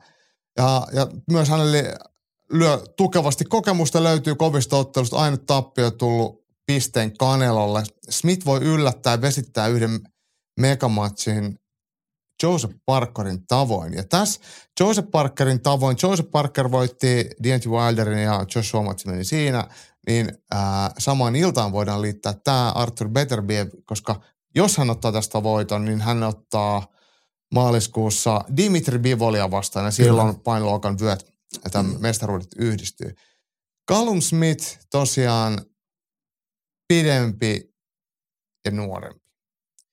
Ja Beterbiev on ehkä vähän tommonen hitaan kaltainen, liikkuu aika rauhallisilla askeleen, eikä lyö edes mitenkään erikoisen räjähtävän näköisesti, mutta hänellä on jotenkin niin kivisät kädet, että ihan kuin se löysi jollain rautahanskoilla. Ja jossain kohtaa, vaikka hän olisi antanut vastustajalle etumatkaa pisteiden valossa matsin aikana, niin hän sitten takoo sen keskeytyksen. Mm. Ja se, se vaan tuntuu äh, hänen toimesta toimivan. Mm, Beterbiev, 182 senttinen, on muuten Tsetseeni ja hänkin on näitä, näitä tota, eikö se Kaduri, Kadurovin kavereita. Ja 10 senttiä pidempi on sitten Joo, ja Callum Smith. Toki silloin ammattilaisuus kun lähti, niin muutti Kanadaan. Joo, joo. Mutta kyllä hän on edelleen, tuo kyllä, näkyy, näkyy Instan kautta näitä Kyllä nä, joo, näitä. venäläiset urheilusivustot ovat kyllä muistuttaneet tämän matsin joo. tulemisesta nyt tässä niin parin viikon aikana. Että, joo. Että kyllähän heidän miehiä on. Joo. Uh, Tuossa ihan podcastin alkupuolella sanoit, että viittasit viikonloppun nyrkkeilymatsi, että mistäköhän lienee tulevan, niin mistä lienee tulevan? Mä en ainakaan tiedä. Valit, mä en, mä en tiedä. Voi mm. olla, että esimerkiksi tämä ESPN Plus nyt, joka Jenkeissä sitten ilmeisesti näyttää tämän matsin, niin se on ainoa vaihtoehto, jos haluaa niin. jotenkin Suomessa tämän saada näkymään. Mutta Mut kyllä mä luulen, että kun Briteissä, varmaan. kun Callum Smith ottelee, että voisiko se sitten olla jossain BT Sportin, PPV tai Sky Sportin, jos joku sen tietää, niin meille voi tietenkin kertoa, mutta ne vaatii kaikki jotain VPN-kikkailuja. Mm. Et, et, et, ja jos nyt joku suomalainen jakelija tämän, tai Suomessa näkyvä jakelija tämän, tämän näyttää, niin toki sen voi kertoa. Tämähän on hyvä ottelu. On, on. Ja, ja kyllähän siinä on se, että Callum Smithillä on, on aseet ottelun voittamiseen. Ja, ja tota, huolimatta siitä, että, että hän on, on tosi pitkä, niin hän lyö aika hyvin lähellekin. Ja se on se etäisyys, mihin, mihin Arthur Beterbiev tulee mielellään. Semmoisella vähän niin kuin puoli, ei nyt ihan varsinaisesti niin kuin iholle iholle, mutta semmoiselle kilvalyönti etäisyydelle, missä hänen kiviset kädet pääsee aiheuttamaan sitä tuhoa. Ja on pakko tulla, koska Smithillä ulottuvuus on yli 10 senttiä. Niin, niin. Mutta mut, mut sitten Smith lyö siihen puolietäisyydelle tosi hyvää etumaista koukkuu. Ja, mm. ja huolimatta, että hänellä on pitkä käsi, niin hän lyö tosi hyvän takimaisen lyhyen suoran, semmoisen niin keskilinjaa. Ja, ja silloin on tullut kaatoja. Niin on helppo allekirjoittaa tämä, mitä Jarkko sanoi, että tämä voi olla, olla sitten niin haastava. Rantasen Petri muistuttaa, että Smith on näyttänyt todella hyvältä nostettuaan painoluokkaa. Käsissä tuntuu olevan nykyisellä ruut ja Beterbiev ei näyttänyt hyvälle Antoni Jardea vastaan, joka on myös ollut pitkä ja ulottuva. Ja tosiaan Rantanen komppaa Jarkkoa, että hankala ottelu Beterbieville, niin, niin tota, ja Jar, Jarkko vielä muistuttaa, tai on, on komppaa Petriin sitten tuo painoluokka on, on, on silleen sopivampi ehkä Callum Smithille, jaksaa sitten varmaan ottaa huolellisemmin. Ja no. eihän vieläkään mikään niinku paksua, hän ei, on ei. pitkä. Ja sitten kun mietitään vielä, että joo, monesti puhutaan painoluokkavaihdosta, niin että se painovedot sun muut, kaikki tämmöiset on totta kai niinku oleellinen asia siinä, mutta sitten mietitään niinku perusvoimatasoja, niin sä, sä, saat, sä saat tavallaan, sulla ei lähde enää sitä voimaa, mikä lähti alemmas painoluokassa mm-hmm. tavallaan niistä lyönneistä, niin totta kai sekin vielä tuo sen Kyllä. yhden lisän siihen. Ja myös se henkinen, että sä jaksat paremmin, kun sä mm. on ihan niin nääntynyt ollut niin pitkään. Äh, tällä Kepekin äh, kortilla Jarkko nostaa sieltä vielä ranskalaisen Christian Billin, joka on 25-0, 21 tyrmäystä, niin super middleweight, eli raskas keskisarja vai ylempi keskisarja, mikä se nyt, kiitos ja anteeksi, en muista näitä nimiä, mutta vaan 174 senttinen, mutta, mutta tota, mulla ihan tuntematon, mutta jos joku sen koko kortin saa jostain katsot, katsottavakseen, niin tämä Billin otteet on Jarkon mielestä sen arvoisia, niin ehkä mäkin sen sitten jälkikäteen jostain tongin. Joo, ja tämä monesti kritisoidaan tota, että ää, nyrkkeilyssä nämä painoluokkia on niin, kuin niin paljon ja sitten, että se niiden tota, painoheittely ei ole niin suurta kuin sitten vaikka vapauttelun puolella. Mutta sitten se taas tuo just tänne, että mm, voidaan niin kuin nähdä huomattavasti eri kokoisempiakin mm. ottelijoita niin kuin samassa painoluokassa, niin onhan se nyt silleen, se on niin kuin katsottava nyrkkeilyn plussaksi ainakin Joo. siinä. Joo, ja sitten tosiaan ju- ja myös se, että se mahdollistaa sen, että niin. Sä voit olla vähän erilainen, niin. Erilaisella ruumiirakenteella. Kyllä vapaattelussa lähtökohtaisesti melkein kaikki on aina omaan painoluokkaan pitkiä, semmoiset hyvä, useimmat menestyjät. Poikkeuksia mm. toki on aina, mutta ei yleensä. Henkkakin on vielä täällä ihan samoilla linjoilla, että et, ja toteaa monen, monen sanovan Beterbien voittavan helposti, mutta Henkka antaa ison mahdollisuuden Callum Smithille, joka on sarjan iso, pitkä ja nopea. Ja siellä kanssa Henkalla tuo etukäden koukku. Ää, ja voittaja pääsee iskemään kiist, kiistattomasta mestaruudesta Bivoliin vastaan.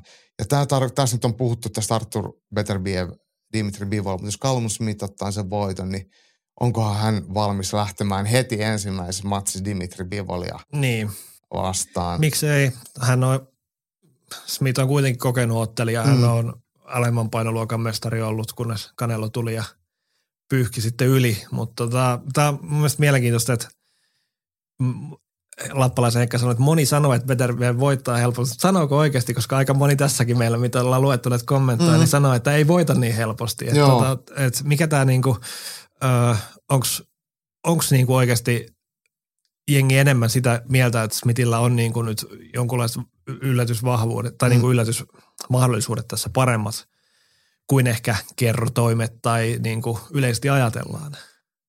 Niin, ja tästä oikeastaan tuli mieleen, unohdin sullekin sanoa etukäteen, ehkä sä katoitkin, Top Rank mun mielestä oli YouTubeen tehnyt hyvän ennakon tästä matsista. Okei. Siellä on kerrottu ottelijoiden edellisiä otteluita vähän pidemmältäkin aikaväliltä. Se kannattaa käydä katsoa, niin pääsee hyvään tunnelmaan. Henkan veikkaus on muuten se, että Smith yllättää voittaa TKO 5. Raskansarjan mestaruusottelut 12 erää, niin viiden erän tyrmäys, niin se, se tuntuu mun mielestä aika nopealle tässä otteluparissa, mutta mut, mitä sä näet? Onko pitkä matsi?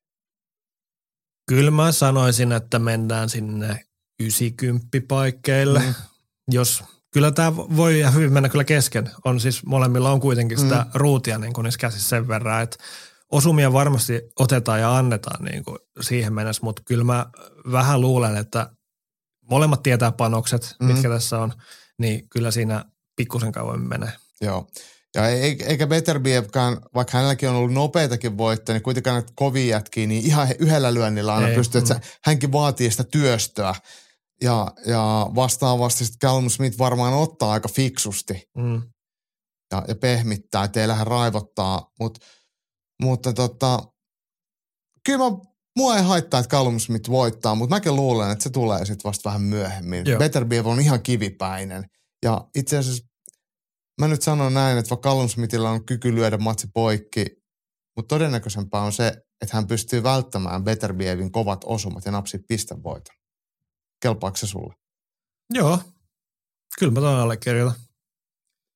Me katsotaan se sitten todennäköisesti jälkikäteen, ellei joku ylilyönti perheestä tiedä, milloin ja mistä sen voi livenä seurata. Ja tämä tosiaan Kanadan maalla Kepekissä sitten, olihan se lauantaina. On muistaakseni. Joo, lauantaina, Joo. kyllä, kyllä. Toki sitten varmaan menee sunnuntai puolelle Suomen aikaa. Niin Suomen aikaa. Jep. Ylilyönti podcast. Kamppailu kansan radio. Pikkuhiljaa alkaa käsikirjoitus valumaan alaspäin ja lähdetään kahlaamaan meidän sähköpostilaatikkoa tai sosiaalisen median postilaatikkoa. Aika harvoin tulee ihan oikeita postia, mutta tota, joskus sitäkin varmaan on tullut. Paitsi fanikirjeitä, Fanikirjeitä tulee aina ja niissä on yleensä aina sitten jotain pehmoleluja ja kaikkea, mitä nämä Ja- rock-tähdet saa. Niin, ja tuo, hyvää tuoksua, jotain tämmöistä parfyymiä. Joo. Joo. Niitä yleensä. Mehän olemme ää, nuorten ja kauniiden naisien, na, naisten suosiossa. Ylilyöntiperhe. Toki meillä Katja ja kaikki muut on meillä aktiivinaiskuulijoita, va, vaikka ja kuinka ei, ei laiminlyödä heitä, mutta kyllä meillä varmaan valtaosa kuitenkin kuuluu tähän tota, miespuoleen. Saan, saan ne lähettää myös pehmuleluja, ei se haittaa. Uh, hei, Nakki Samulilta tulee meidän ensimmäinen pohdinta ja Samuli on alun perin laittanut pienen kirjoitusvirheen, puhuu UFC 300 tapahtumasta, että ää, Dustin Poirier ja Oliver syötään nuorille leijonille ja tässä li- viitataan siihen, että Dustin Poirier ei ota UFC 300, vaan UFC 299 mai- Se oli Miamin ilta. Taisi olla jo. Ja ottaa siellä God of Waria vastaan, eli Ranskan Benoit Saint-Denita vastaan. Ja tätä painoluokka kaipaa. Ensinnäkin mä otan tämän mun lakin päästä ää, Dustin Poirieria, että hän tarttuu tällaiseen otteluun. Benoit Saint-Denis ehdottomasti ansaitsee kunnon vastustajan. Hän on otellut roh- todella rohkeasti, todella hyvin ja kahlannut sinne kär- ää, rankingeihin, niin nyt hän saa sitten paikan ää, Poirieriin vastaan ja Miamiissa. Toki Poirier on melkein kotikonnulla, että hänhän sieltä Louisianan puolelta, mutta asuu ja harjoittelee valtaisa vuodesta sitä Amerikan top teamilla Floridassa. Eli, eli sille mm, viera, vieras työläisenä tulee sinne kehä. Ja ää, Charles Oliveira puolestaan UFC 300 sen puolella. Joo. Niin Arman Tsarukiania vastaan. Molemmat ottelut. Ihan tip-top. Ihan timanttia. Sitten tässä on vain jännä se, että toi UFC 299 on nyt ladattu myös aika täyteen niin kuin oikeasti huippuotteluita. Ja meillä kuitenkin ehkä, mihin kohtakin ehkä vähän tullaan, niin puuttuu se ihan pääottelu tuosta tota, 300. Mm. Vaikka siinä on hyviä matseja, mutta mulla on jotenkin semmoinen fiilis, että sinne halu, olisi haluttu ehkä vielä yksi pykälä kovempi matsi siihen aivan niin kuin tota main Niin main 300 eventiksi, niin 300. Joo. Et nyt tässä on niinku kaksi todella kovaa iltaa, niinku oikeastaan put, tai niinku 299 ja numeroiltaa putkeen. Mm. Et olisiko näitä ehkä voinut kuitenkin 300 vähän spesiaalia ja näin, niin voinut vähän jakaa silleen, että no 299 vedetään vielä pienellä pintakaasulla Niin. ja sitten niinku kaikki niinku hevoset tallista, kun tullaan 300. Et Mutta kyllä mä luulen, että niin tulee tapahtuu. Mutta me ei vaan tiedetä vielä, mitä se Niin. on. Ja nyt Riku Salo onkin tanssi sunkaan jo samoilla linjoilla ja lähtee miettimään tota UFC 3 sen pääottelua. Riku voisi löydä mutsin kivialan verran vetoa, että Gage Holloway tulee olemaan vähintään co-main event, varsinkin koska Islam tulee olemaan pois pelistä plus kuuden kuukauden ajan. Kuulostaako toi pääottelulle? toi, toi ei ole yhtä huono haku Rikulta mun mielestä. Et Hollowayhan on vähän flirttailut tonne tota, kevyen sarjan siirtymisellä mm-hmm. taas. Ja tota, se voisi ihan hyvin olla mahdollinen, koska kuitenkin se tie siinä hänen nykyisessä painoluokassaan tota, alkaa olla vähän kivinen. Siellä on kuitenkin, on ollut vaikea päästä sinne, kuitenkin tullut turpaa Volkanovskilta ja näin, niin, niin, niin, Mitä jäljellä? niin Mm. että mi, mitä seuraavaksi. Toisaalta, ja sitten kun hän ei, hänhän käsittääkseni, oliko hän, joka niinku ehdotti, että sa- saisiko hän Topurian vastaan, niin mm-hmm. nyt Topuria tavallaan kiilasi hänestä suoraan ohi, ja jos tuossa nyt niinku, okei, okay, jos Volkanovski häviää mestaruusotteluun Topurialle, siinä Holloway olisi sitten niinku haastamassa. Mutta sitten Tota, ja eikö Josh Emmetkin huuteli nyt tässä. Hollowayn perään, Joo. niin, niin siinähän olisi tavallaan niin kuin hänelle vielä jotain otelta, mutta toisaalta mitä Josh Emmet tarjoaa mm. Holloway-uralle tässä vaiheessa, niin miksei, Lä- lähdetään lyömään kilpaa Gatesin kanssa 300 pääottelu. Joo, ja siis molemmat sopii siihen mun mielestä ihan hyvin. Silleen, mm. mutta en mä tiedä, onko sit, mä luulen, että me tullaan näkemään pääottelussa jotain, mitä me ei olla osattu odottaa. Ja tarkoitan siitä, että Ja se, se olisi just UFC. niin, se olisi just UFC, että se on, että se on Ronda Rousey tai vastaan Misha Tate Mm. tai, tai, tai John Jones vastaan joku tai jotain tällaista, koska nyt nämä kaikki doping-jututkin on, on omassa taskussa, niin voidaan tehdä mitä huvittaa nä, näidenkin valossa. Ää, mä, mikä se ajankohta nyt on UFC 300 Huhtikuun alku muistaakseni, se vai puoliväli.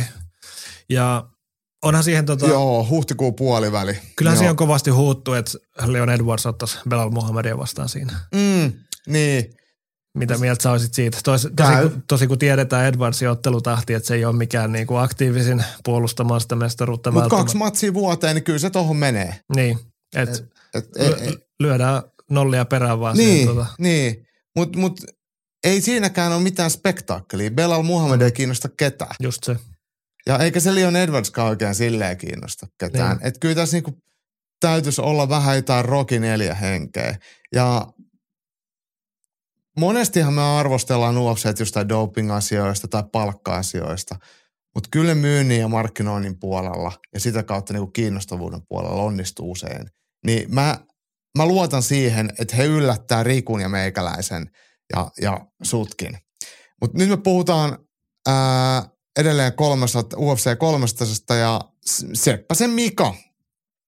Jim Millerin pitäisi kaikki mielestä otella UFC 300 ja Millerhän ottelee nyt viikonloppuna. Kyllä. Kyllähän he ehtii jo hu- huhtikuun puolen väliin ää, toipua. Ja sa- samaa sitten, että mitäs Andre Arlovski, että et hänkin on otellut niin monta, monessa tapahtumassa. Nyt on viikonloppuna tulessa early preleissä jotain, en edes muista ketä vastaan. En Oliko se sitä ää, Dominikaanisen tasavallan ottelijaa vastaan? Katsotaan nyt, ettei puhuta ihan, joo, Valdo Cortes Acostaa vastaan. Joo. Eli periaatteessa ihan merkityksetön ottelu, mutta Mik- Mikalla on täällä niinku UFC 300 sen kuitenkin hyvä nosto Andre Arlovskia ajatellen. Joko Ben Rothwell, Ilir Latifi tai Chris Barnett. Ää, kyllähän se varmaan pitäisi UFC 300 olla joku jenkki, koska niillähän tätä myydään. Just. Itähän mä haluaisin tietenkin Ilir Latifi. Mm, mm. Ja sama, sama. Et, et Ilir Latifi on huikea. Ben Rothwell on, on vähän kiusallinen ja vähän outo. Eikö hänkin käynyt jossain paljasnyrkki?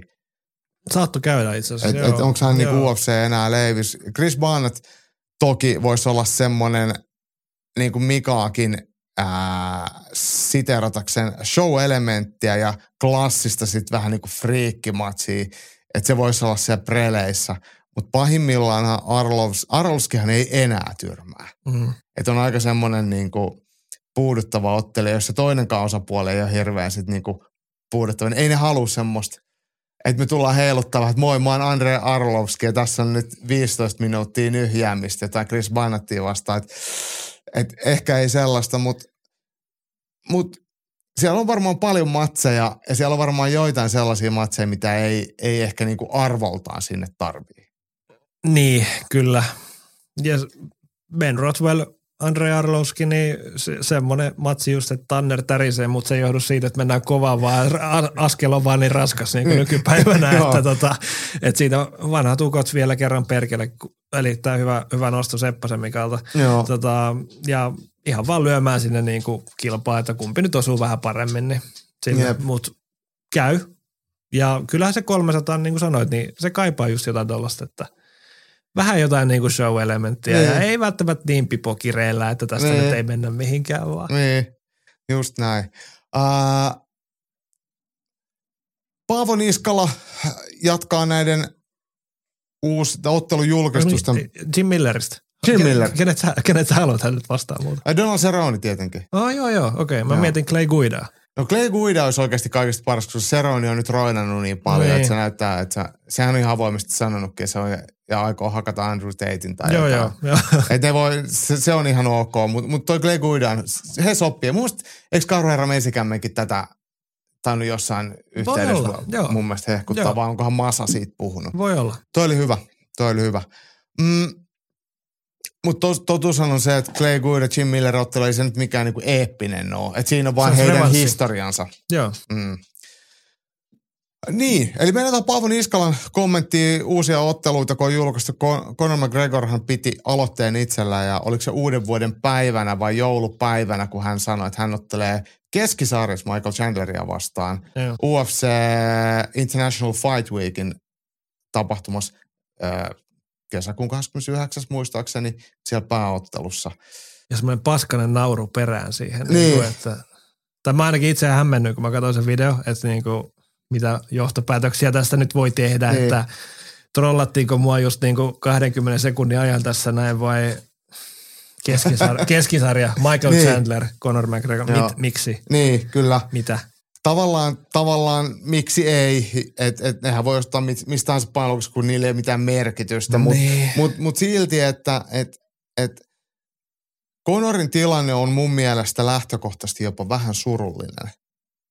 Ja, ja aika hyvin hän a, pysynyt poissa otsikoista mistään äh, lukuun ottamatta näitä huonoja juttuja, mitä hän someen haukkuu tai laukoo. Mutta hän ei ole hirveästi nähty nyt mitään, mitään semmoisia rimanallituksia tuolla siviilimaailman puolella. Mm. Mutta mä oikeasti pelkään, että et jotain sattuu. Että et hänen ympärillä on jotenkin semmoinen aura, että et, et hänen on hänet pitäisi nyt pakottaa ottelemaan ja tekee jotain ennen kuin sattuu jotain ihan muuta. Niin, että urheilu pelastaa miehet. Niin, et, niin, niin ihan, siis mä oikeasti tarkoitan sitä, että, että tai, tai sitten tai sit se on jo liian myöhäistä. Mutta katsotaan, miten toi saake tuosta kehittyy. Äh, Nakki Samuli miettii UFC-mestareita vuoden 2024 lopussa ja Samu oli laittanutkin meidän Facebook-sivuille tämän kysymyksen ja siellä hän oli sitten luetellut, ketä hän oli viime vuonna veikannut ja oli siellä yli puolet oli vissiin mennyt oikein. Se on ihan. Joo, ja mun mielestä siellä, voitte käydä sen kattoon. Mä en jaksanut, Samulla oli hyvät perustelut siihen, mutta mä en, ottanut niitä nyt tänne erikseen luettavaksi. Käykää Yleni Facebook-sivulle lukemassa. Ja, ja tota, Mäkisen Terohan tykittää täältä jo oman listansa. Kärpässarjaan Amir Albaasi, Kääpiösarja Marlon Vera, Hövensarja Ilja Toppuria, kevytsarja Islam Mahashev, välisarja Saukat Rahmonov, keskisarja Conor McGregor, ää, kevyt raskassarja Magomed Ankalav ja raskassarja John Jones. Ja kun on sovinistina, niin Tero Mäkinen ei tainnut laittaa naisia ollenkaan, vai sitten mä unohdin vaan kopioida ne. Ehkä ne multa jäi, jäi kopioimatta. Ei, ei syytä Teroa sellaisesta. Mul, mun käsikirjoitukseen ei vaan nyt jostain syystä tullut. Mm, tämähän on ihan arpapeliä, mutta Anssi Karjalainen kerro sun rivi. Ketä sun, anna palaa. No, aloitetaan asiat pienemmistä. Mä laitoin kanssa Amiral Baasin tuohon kärpässarjaan. Ensi voittaa Morenon, sitten, okay. tota, sitten Pantousan. Okei. Okay. Sitten eteenpäin. Eteenpäin vaan. Kääpiösarja Merab Dvalisvili. Joo. Öö, Höyhensarja, mä laitoin Ilja Topurian. Joo. Kevyt sarja Islam Mahachev. Joo. Eh, ehtii käytännössä ehkä kerran varmaan otella puolustaa sitä tänä vuonna, niin se ehkä riittää Joo. tässä vaiheessa, mä luulen. Öö, välisarja Leon Edwards. Siinä on myös tuo Rahmonov on tosi mielenkiintoinen, mm. joka nostettiin myös tuolle esiin, mutta mä luulen, että ei välttämättä ehdi. Etkä usko myöskään, että äh, Ian Machado Gary ei, ihan Gary ei välttämättä vielä, että hän, tota, hänessä on kyllä tosi paljon potentiaalia niin kuin ihan kaikkeen. Niin. Mutta tota, niin ei tiedä mihin suuntaan se lähtee. Ei, ei, joo. mutta joo. Ian Garin aika ei ole vielä, sanotaan joo. näin. Öö, mihin jäätiin? Keskisarja. Keskisarja. Öö, Adesania. Joo, Adesania palaa, ei pidäkään mitään 15 vuoden taukoa. Joo, Adesania palaa ja toi Chimaevin tilanne on jälleen niin epävarma, että mä vähän luulen, että hän ei niinku, hänelle ei vaan saada nyt järjestettyä sitä mm. mestaruusmatsia niin. tänäkään vuonna. Ja tota, sitten kev- kevyt raskassarja. Mua tekisi hirveästi nyt sanottua Jamal Hill, mutta mä en nyt suoraan sanottuna muista, mikä hänen tilanteensa on. Että oli joku loukkaantuminen. Pitkä loukkaantuminen. Kyllä. Miksi, Akilles jännettä jotain miksi, miksi joutui luopumaankin siitä vyöstä ja ihan rehdisten teki, niin mä nyt nostin siihen Ankalaevin, että hän, hän, tässä ehtisi sen kuitenkin ottaa. Raskas sarja. Mä toivon, että se on Tom Aspinall. Mitäs naisten puolella? Naisten puolella mennään Korsisarjaan ja Tatiana Suores. Mm. Sitten Kärpässarjaa. Se on tuon tulevan matsin Erin Blanchfield, Manon Fioro voittaja. Okei, okay. joo, tää oli hyvä. Tää oli hyvä. Ehkä, ehkä kuitenkin kallistusin Blanchfieldin puolelle tässä vaiheessa. Joo. Ja Kääpiösarja oli tosi hyvä nosto itse asiassa tuossa kommenteissa. En muista kenellä siellä oli, mutta että Valentina Sevchenko lähtee nyt siitä sinne. Joo, että vaihtaa painoa. Kyllä, ja ottaa sieltä sen avoimena olevan vyö. No niin, tämä oli hyvä. Äh, mä vedän oman, oman listani, mä aloitan naisesta. Äh, Shang Wei Li todennäköisesti äh, jatkaa mestarina tai siirtyy mestariksi painoluokkaa ylempänä. Jompikumpi. Et, et, kumpikaan ei usko, että Alexa Grassos tulee pitkään. Ei, ei. Ja Vaikka pound veik- for pound ykkönen. Joo, ja, ja tota, uh, toi oli hyvä tuo Manon Fioro ja e- Erin Blanchfield. Mä en siihen Blanchfieldiin ole vieläkään ihan niin kuin vakuuttunut. Enkä Tatjana Suoresiin, kumpaakaan mm. vielä niin kuin täysin. Et, et, et heistä tulee ehkä, tai sitten ei tule. Mutta mä veikkaan edelleen, että Valentina Shevchenko on painoluokan mestari. Ja kun puhuit painoluokan vaihtamista, niin hän voisi todennäköisesti vaihtaa sitä vielä painoluokkaa alemmas, jos haluaisi. Totta. Eikä ylemmä. Totta. Ja ehkä isoin kysymysmerkki on sitten tämä naisten kääpiösarja, että ketä sinne lähtee, tuleeko alempaa joku sinne, tai tuleeko ylempää, tai tuleeko joku uusi nousija, kun tämä mun mielestä on, voi tosi huonosti. Ei silleen, että mä en pitäisi näistä ottelijoista, mutta jos se on Juliana Penja ykkösenä ja Raquel Pennington kakkosena, niin ei, he on ihan, ihan surkeita. Kyllä. Niin naisten kääpiösarja ei ole semmoisessa tilanteessa, mitä UFC haluaisi. Et UFChän uhkasi tiputtaa miesten kärpässarjan. Mm. Se on ihan mielettömässä Just näin. boostissa. Just näin. Niin nyt vaan samanlaista tarvittaisiin tänne. Ja tämä on mun mielestä, tietenkin naisvapaattelijoita on vähän ja 61,2 kiloinen nainen, joka vetää 10 kiloa painoa, niin se tarkoittaa, että hän painaa offille kuin 70 kiloa melkein, niin kuin karkeasti sanottuna. Tai lähemmäs 70 kiloinen nainen, niin niitä ei ole niin hirveän paljon niin kuin huippurheilussa. Niin tämä painoluokka on auttamatta vähän iso. Ja mä tiesin, että tuossa kohtaa, kun UFC otti naisten kärpässarjan mukaan, että siitä tulee se niin kuin painoluokka. Ja nythän se on niin kärpässarja, korsarja on ihan selkeästi vienyt sen niin kuin talentin. Sani Brentforsilla on nyt tie vedattu tonne. Niin, niin, kyllä, kyllä. Uh, Sitten kun lähdetään miesten, miesten painoluokkiin, niin mä otan Mohamed Mokaevin mestariksi. Joo, joo. Ja, ja sitten tota, miesten kääpiösarjassa, niin tämä on vähän vaikea, mutta, mutta tota, mä veikkaan, että mestaruudesta, no kun Ramadanit sotkee noita tekemisiä, mutta Umar Nurmagomedov on aika tosi hyvä. Hänen rankingissa on vasta kuin siellä 14, mutta hän voi jo päästä paljon pidemmälle. Ehtiikö, tai sitten ehtiikö, Peter vuode, ehtiikö vuodessa? Niin, niin. Sitten kun vielä Ramadan aina vetää se kolme niin. tai niin kuin pari kuukautta ihan help, helposti siitä niin kuin veke. Mä sanon sitten, että se on Peter Jan. Uh, Höyhen sarja, niin, niin, niin. Ilja Toppuri on hyvä veikkaus, mutta mä sanon, että, että se on Movsa Reivulaev. Ja, ja sitten tota, kevyt sarjassa niin, niin Armand Sarukian, välisarja on pikkasen vaikea, mutta mut mä toivon, että se on Shavkat Rahmanov. Keskisarjassa Rikos Duplessis, ei, ei, ei, se on Hamza Chimaev tietenkin, koska kyllä se pääsee nyt ottelemaan. Ja kevyt raskassarja, niin ää, Jeri Prohatska, koska samurai on aina samurai, ja raskassarja tietenkin Tomo Espinal. Ja tää on mun rivi. Eli hyvin erilaiselta näyttää Hy, mut, Me, mestar, mestaruusvuoden haltijat, jos, jos näin niin, on vuoden lopussa. mutta mut, vapaattelu on yllätyksellistä mm. ja tämä tilasto, että yksi kolmesta pääottelusta päätyy alta vastaan voittoon. Niin silloin voisi periaatteessa niinku ihan vaan heittää tämmöisen niinku päätelmän, että, että kolmen ottelun välein niinku mestari häviää. Kyllä. Nämä niinku ihan, ihan tosi paskalla matematiikalla. Mä tiedän, että Andy – tulee antaa mulle tästä palautetta ja me tullaan saamaan tähän joku teoreettinen kaava, että, että Jaakko on väärässä. Mutta se ei haittaa, mutta Andy on todennäköisesti oikeassa, koska Andy pysyy laskin kädessä. Mutta on tämmöinen köyhän miehen ää, yhtälö. Mutta kun, tohon, kun mä perehdyin itsekin näihin, että mitä mahdollisesti ehditään otella ja mitä pareja on jo sovittu ja näin, niin tota, aika monessa painoluokassa oli tällä hetkellä se tilanne, että niin kuin on täysin mahdollista, että mestari, mestari vaihtuu tässä, että ei ole sellaista niin kuin hyvin niin kuin selkeää ykkösmestaria, joka niin kuin pöllyttää Volkanovskin tavalla, tavalla kaikki. Mahatsev on, on nyt niin kuin ehkä mm. selkeä esimerkki. Volkanovski ja tosi jännä nähdä, miten käy Topuria mm. vastaan nyt. Mm. Mutta mä taas lainaan Jania tai itseäni, me usein tätä samaa sanotaan käytetään, että tämähän on se syy, minkä takia me seurataan mm, vapaattelua. Se on yllätyksellistä, kyllä. että kenestä tahansa voi tulla periaatteessa mestari, ja se on mielenkiintoista viiko, viikosta toiseen. Uh, Jimi Hannonen kyseli hei tuosta tosta, tota, Hamza Chimaevin sairastelusta, ja sä vähän sitä jo tuossa sivusit, eli että saadaanko Chimaeville niitä matseja järjestyy.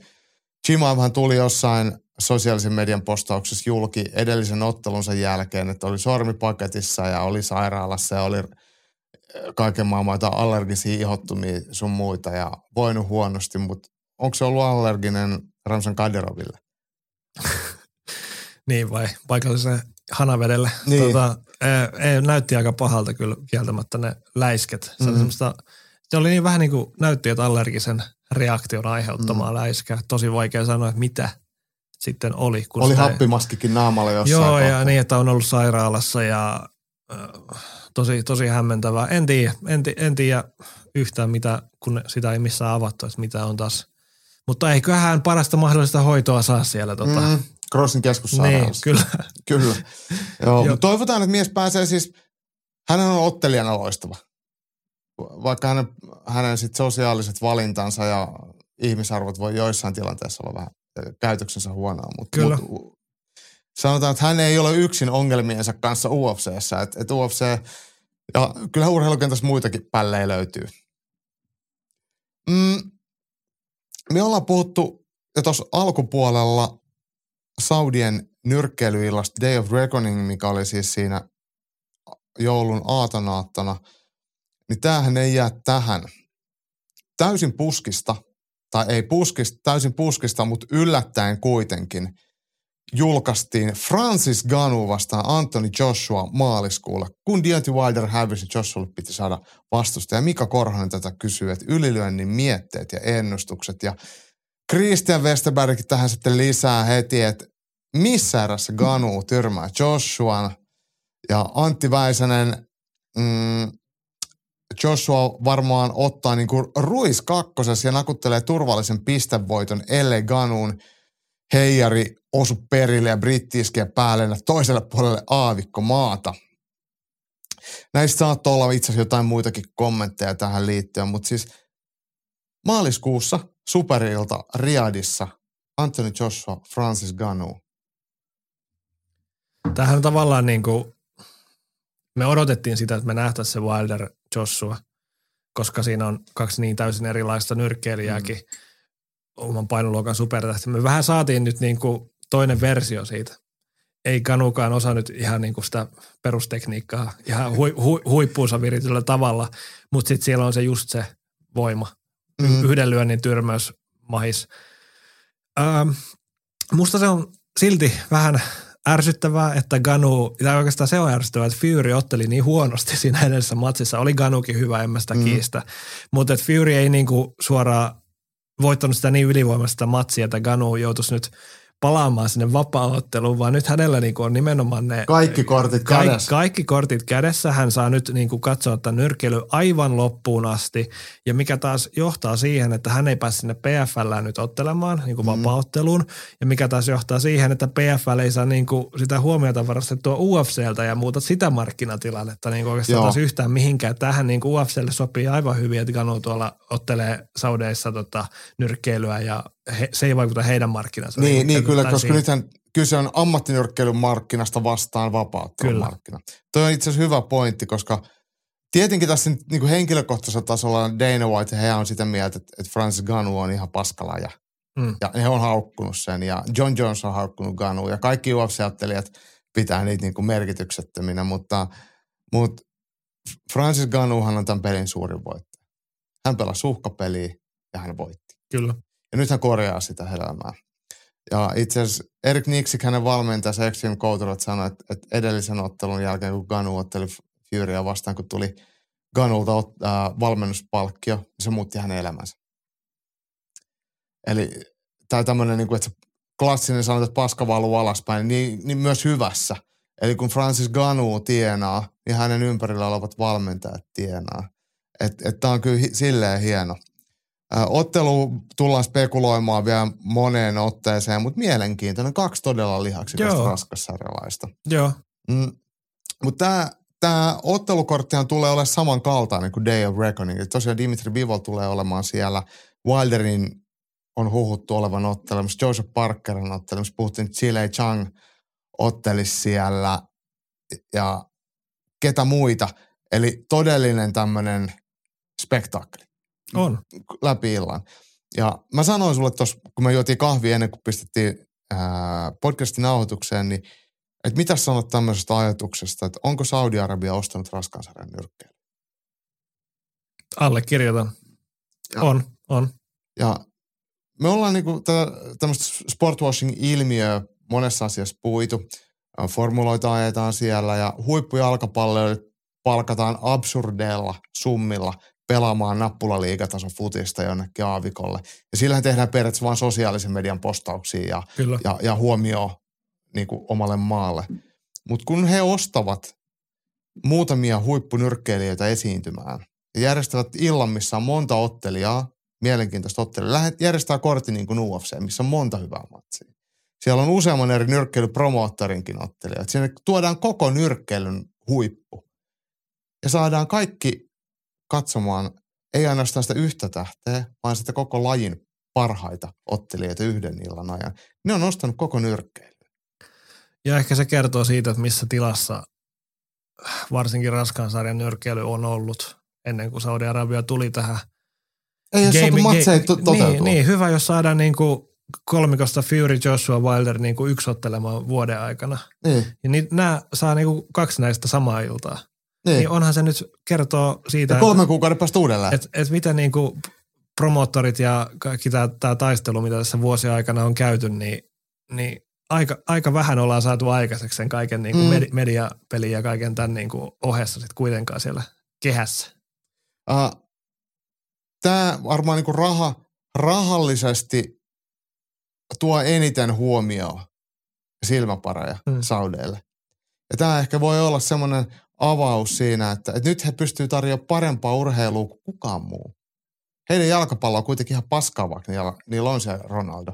Ei ketään kato. Ihan, ihan surkeata. Mutta nyt heillä on parempaa nyrkkeilyä kuin kukaan voi tarjoa. Niin tullaanko me näkemään sitten vastaava vaikka, että he, ei hemmetti, pitäisikö me tehdä vapaa-ottelulle samalla lailla?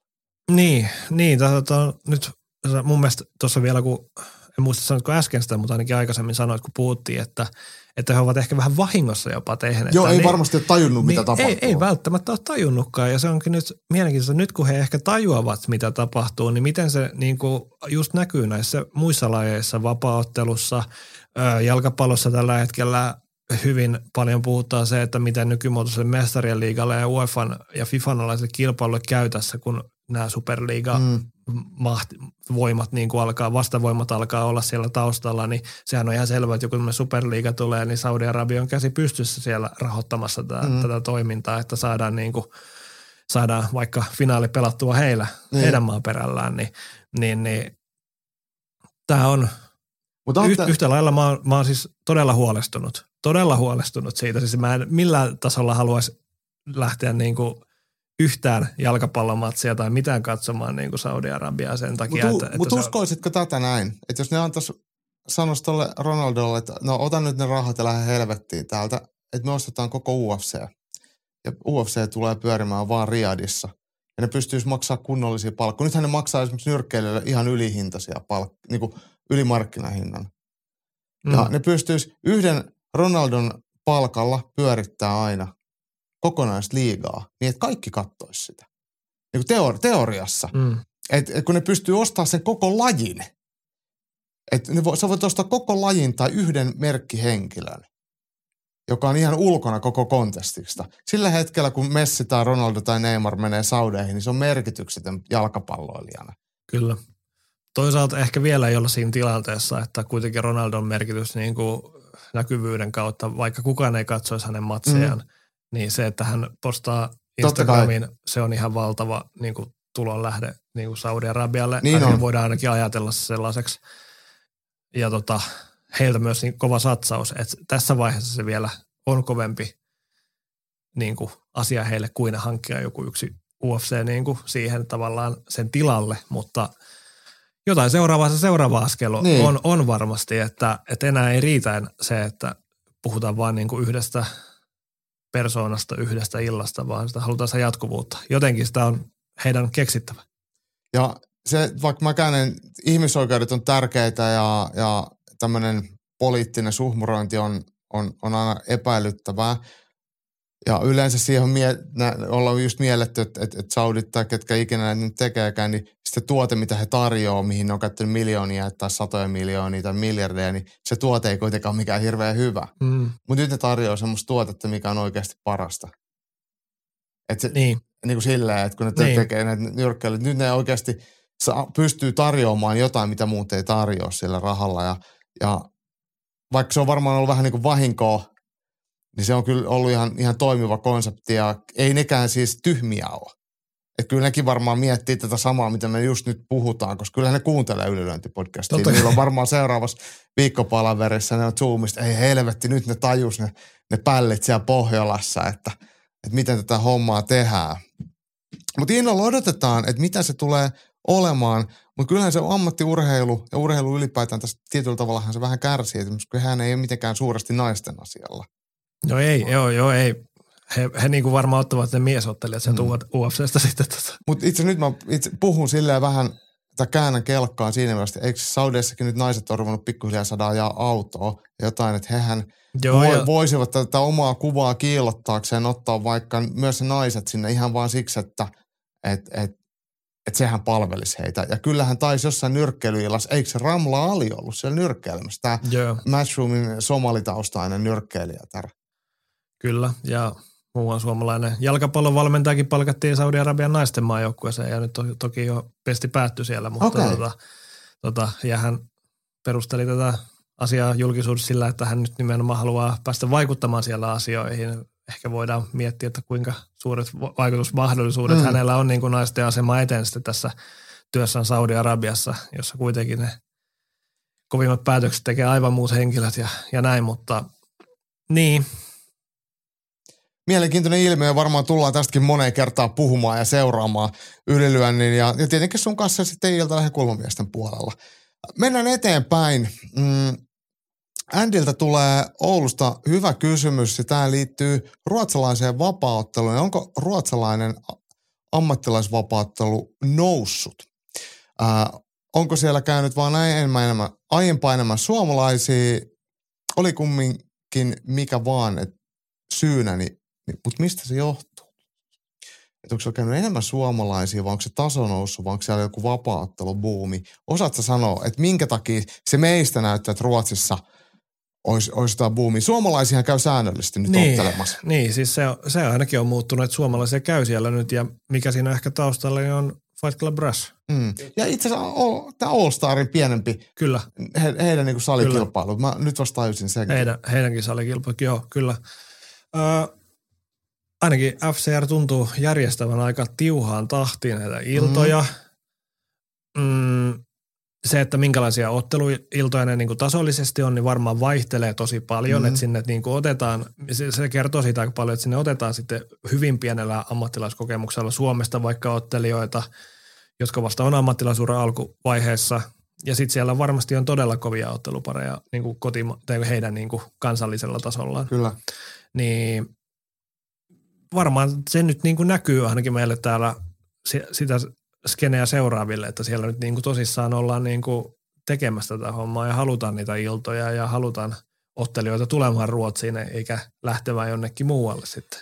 Joo, tässä on monta puolta ja just tosiaan toi Fight Club Rush, All Stars, Fight Night ja sitten mm. se Battle of Botnia, mikä on siellä pohjoisemmassa, niin kaikki Ja Superior. Ja Superior, Superior Challenge, mutta ne on niin harvoin Kyllä. harvakseltaan, mutta kaikissa käy suomalaisia säännöllisesti, niin sehän kiinnostaa meitä. Mm. Ja tästä me ollaan puhuttu monesti, että, että kun Keitsiin tulee jotain geneerisiä brasseja, jotka tulee jostain Espanjasta, ketään ei kiinnosta yhtään. Mutta niitä samoja geneerisiä brasseja ei ole läheskään niin paljon kuin vaikka täällä Fight Club Rushissa. Totta. Ja meitä paljon enemmän kiinnostaa kuin sellainen suomalaiset. Mun mielestä siinä ruotsalaiset on tehnyt oikein, että ne ottaa näitä suomalaisia, tai meitä suomalaisia sinne. Et, ja, ja toivoisin ihan samaa, että sitten Keitsissä ja Hamarassa ja näissä nähtäisiin enemmän ruotsalaisia. Se on ihan, ihan tosi mielenkiintoista. Mutta yksi semmoinen, mikä tuossa on ollut Ruotsilla, Ruotsissa on ollut tapahtumien puolella semmoinen notkahdus. Tämä on alkanut jo jonkin aikaa, tai useampi vuosi takaperin, kun UFCstä tuli UFChän meni Ruotsiin ja säännöllisesti käy, on käynyt Ruotsissa. Ruotsissa on ollut UFC-ottelijoita paljon ja UFC menestyi ja niitä koko ajan tullut uusia ottelijoita. Mutta se kovin menestyminen ammattilaisilla Ruotsissa niin on, on jo mennyt. Uusia ottelijoita UFC ei todellakaan tule vasemmalta ja oikealta, eikä siellä ole tapahtunut oikein ruotsalaista mitään supererikoisuutta tai erikoista lukuun ottamatta Hamza Chimaivi, joka on siis Arabiemiraatti nykyisin. Ja UFC ei myöskään ole käynyt Ruotsissa, eli se UFC jatkuva käyminen oli nostattanut se riman siihen, että meillä on joka vuosi UFC ja meillä on omia äijiä menossa sinne. Että se on ollut se niin kuin niiden liiga on ollut jo UFC-tasoa. Mm. Ja sitten paikallinen liiga on niin kuin vähän niin kuin kadonnut, että ne on niin kuin mennyt monta pykälää ylemmäs. Ja nyt kun UFC että ei ole, niin nyt se on alkanut, tai UFC ei ole samassa määrin ja menestystä ei ole samassa määrin. Nyt se ruohonjuuri homma on lähtenyt uudelleen sitten vireemään ja sitä on jo tehty monta vuotta. Ja sponsoritkin lähtee niihin mukaan, kun ei ole enää mitään semmoisia UFC-tähtiä, ketä ne haluaa sponsoroida tai jotain. Niin se on varmaan ehkä enemmänkin siitä kiinni, että se on tervehtynyt ja realistisemmalla ja terveemmällä pohjalla. Niin.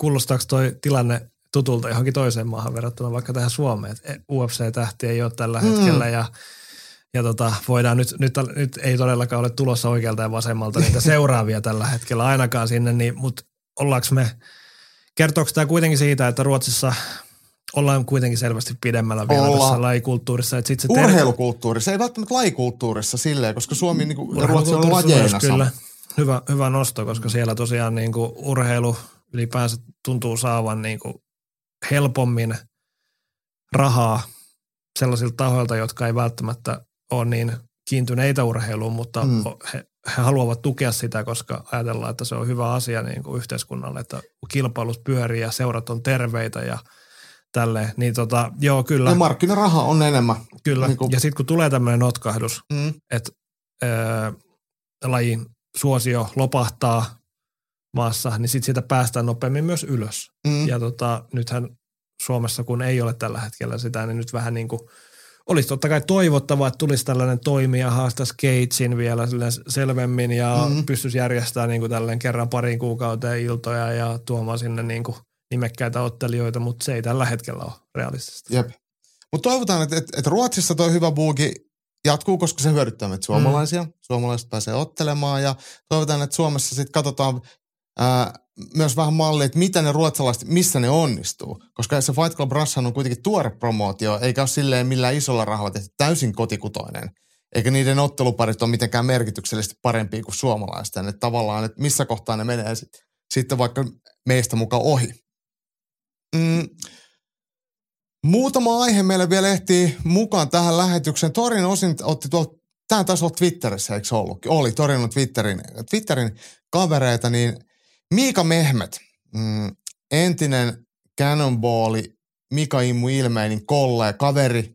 E, Mika on jättänyt liivit ja jengi elämän jo taakseen ja siirtynyt niin sanotusti siviilimaailman puoleen, vaikkakin kävi myös Mikko Rupposen kanssa tuolla ää, harrastamassa sotimista ja kirjankin, kirjankin kirjoittanut. Nyt hän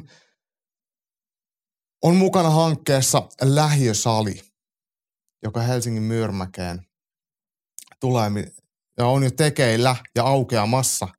Niklas Räsänen on siellä myös mukana, niin tarkoituksena on ää, estää ja palauttaa nuoria pois jengeistä ja, ja, ja, ja takas niin sanotusti oikein ää, ja, ja mitä nyt voisi sanoa, paremman elämän ja paremman tulevaisuuden polulle. Minkälaisena keinona tämmöistä lähiösalia pidät ja ajattelet tämmöiseen hankkeeseen? Joo, mä luin tuon Suomen Kuvalehden jutun tästä aiheesta, missä Miika Mehmettiä haastateltiin. Mehmet siinä muuten sanoi, että niinhän tämä vaan edelleen otsikossa titu- tituleerataan entiseksi liivijengilähdeksi, niin kuin Mm. mekin just tehtiin, vaikka Mm. hän on sen elämän jättänyt. Hän niin kuin vähän tälleen kuittaili siinä tähän suuntaan, mutta ää, Mutta mun mielestä tässä tapauksessa niin sehän antaa hänelle ennemminkin natsat, koska hän todellakin tietää, kyllä että et hän ei ole mikään niin sanottu sossutantta, joka tulee yliopistosta kertomaan jollekin täysin eri sosiaalisen, sosioekonomisen luokan ihmiselle, Just miten näin. elää. Et, Just et, näin. et tässä kohtaa se on musta ihan validia. Musta oli tässä to, to, totta kai niin tämä aihe on todella pinnalla nyt niin katujengien tota, ja nuorisorikollisuuden myötä, niin mun mielestä tässä ollaan niin hyvän asian äärellä, hyvien tekojen äärellä ja ratkaisukeinojen äärellä, koska ja mun mielestä se juttu ylipäänsä oli kirjoitettu niin kuin hyvin sillä, että miten ehkä sellainen ihminen, joka ei vapauttelua tai kamppailua ja seuraa, niin helposti stereotypisti saattaa ajatella näistä lajeista, niin Mehmet mun mielestä aika hyvin puhui niin kuin lajinkin pussiin siinä siitä, että mistä niin kuin kamppailuurheilmissa todellisuudessa on kyse, Mm. mistä niin kuin oman aggression hallinnasta ja vihan hallinnasta on kyse, niin se oli mun mielestä niin kuin fiksua puhetta Mehmetiltä siinä ja varmasti niin kuin, jos hän pystyy asiat ilmaisemaan noin hyvin näille nuorille, jotka on vaarassa ajautua tota, yhteiskunnan huonolle, huonolle polulle, niin se on hyvä juttu. Kaikkiahan ei kuitenkaan tuollaisella hienollakaan hankkeella pysty pelastamaan, mutta jokainen nuori, mitä saadaan ohjattua pois pahuuksien tieltä ja, ja harrastusten pariin, koulun pariin, työelämän pariin, niin se on kaikki sen arvosta. Ja mä luulen, että, että, että just Miikan kaltaiset tyypit, ja miksei myös Nikos Räsänenkin, ketä siinä on mukana, niin se on myös heille tosi tärkeää. He ei välttämättä mieti sitä pelkästään yhteiskunnallisesti. Et Mehmitilläkin on ollut värikäs elämä, niin on varmaan tosi kiva ja tosi tärkeää tehdä jotain klassisesti sanottuna ihan oikeasti hyvää ja merkityksellistä. Ja kyllä mä nostan siitä hattua. Tämä harvoin on mikään hirveän hyvä bisnes. Niin kyllä, ei. Ja tota, ymmärtääkseni Mehmet on aikaisemminkin ollut tämmöisessä projekteissa mm. mukana, missä on niin kuin nimenomaan esimerkiksi vankilassa, vankilassa lusineita autettu sille kaidalle polulle uuteen elämään. Jep. Me tullaan varmaan seuraamaan tätä, tätä tota, saagaa ja tilannetta, kun se siitä etenee. Ehkä sinne pitää jossain kohtaa ylilöintistudionkin mennä sitten tiigailemaan ihan paikan päälle konkreettisesti, mille Myyrmäen lähiösalilla sitten näyttää. Tämä oli Torinilta hyvä nosto ja tietenkin tekijöille nyt jo niin kuin arvostusta siitä, että tuohon lähetään. Meillä on tässä vielä yksi tämmöinen osuus tänne Kamppailukansan radioon ja, ja tämä on tota, Hannosen Jimiltä Salon kupeesta. Ja, ja tota, otetaan eka nämä, tota, kysymykset, mitkä tulee mulle, niin mä voin ottaa nämä tästä nopeasti. Ää, ja tota, vapaattelutapahtumia viime vuoden, tai ää, vuoden vapaattelutapahtumista nostoja, niin vuoden kuristus, niin mun mielestä se on Teo Kolehmaisen kuristus ää, Magasta. Maga ehti vapautella 30 sekuntia kuristi. Tämä on ollut Ice Cage ää, va, sekametelitapahtumassa. Ää, vuoden tuomari, niin on tietenkin Mika Sinkkonen, toki Suomen ehkä kokeneen vapauttelutuomari, mutta hän on myös ollut ylilöintistudion vieraana kertomassa arvostelukriteereitä, niin totta kai hän on siellä vuoden tuomari. Mutta tämä voisin itse sanoa, että jokainen suomalainen kamppailulajituomari on arvokas. Se on aika pyytäytynyt työtä. Sä voit ehkä joskus saada kupillisen kahvia ja vittuulut siitä, että sä oot tuominut jonkun väärin. Et, et jokainen kyllä on mun mielestä vuoden tuomari joka vuosi. Ja sitten on vuoden tyrmäys. Mä staan, san, sanoinko mä tämän sulle jo, että mikä oli vuoden tyrmäys? Että sano. Mikäköhän se nyt oli? Öö, tämä ei ole vuoden tyrmäys, vaan tämä on vuoden lattialyönti. Tämä ei liity suomalaiseen vapaatteluun, vaan se liittyy siihen, että Francis Gunn löi äh, Tyson Furyn luvun laskuun. Mm. Mun mielestä on ollut vuoden yllättävin temppu. Ja, ja se on isossa kuvassakin joku muukin kuin minä on ihmetellyt sitä. Joo. Suomesta varmaan löytyy monta hyvää ihan salikisatyrmäystä ja SM-kisoista ja ammattilaismatseistakin hyviä tyrmäyksiä, mutta, mutta ton, ton mä nostan. Nyt hei tulee nämä Jimin kysymykset, nämä on enemmänkin kohditti sulle ja Anssi Karjalainen opitaan tuntemaan miestä paremmin. Avoin gardi vai suljettu gardi? Tota, mä lähden ehkä avoimen, avoimen garden puolelle. Mä tykkään tuosta triangelikuristuksesta silleen, että se on mun mielestä tosi näyttävää ja mä oon aina jotenkin fanittanut sitä, niin avoimesta sen saa silleen vähän niin kuin pienten jippojen kautta niin kuin lennokkaamman näköiseksi vielä, niin se, se ehkä mä siihen lähden. No sä opetat sen sitten mulle, kun mä en sitä osaa. No sit hei, äh, Ken Shamrock vai Frank Shamrock? Frank Shamrock, koska hän on voittanut Slamilla oman ottelunsa. Hyvä nosto. Toi oli ihan en hyvä. muista kuka venäläinen se oli, Joo. mutta tota, se oli aika brutaalin näköinen. Muistan katsoneen se aikaisemminkin. Ja tota, se piti ihan tarkistaa, että muistan oikein ja kyllä se näin oli. No Frank niin. Shamrockilla slam-tyrmäys. Hyväksytään. Mm, nyt tulee vaikea tämä vähän sivuuta tuomari. Steve Mazzagatti vai Herb Dean?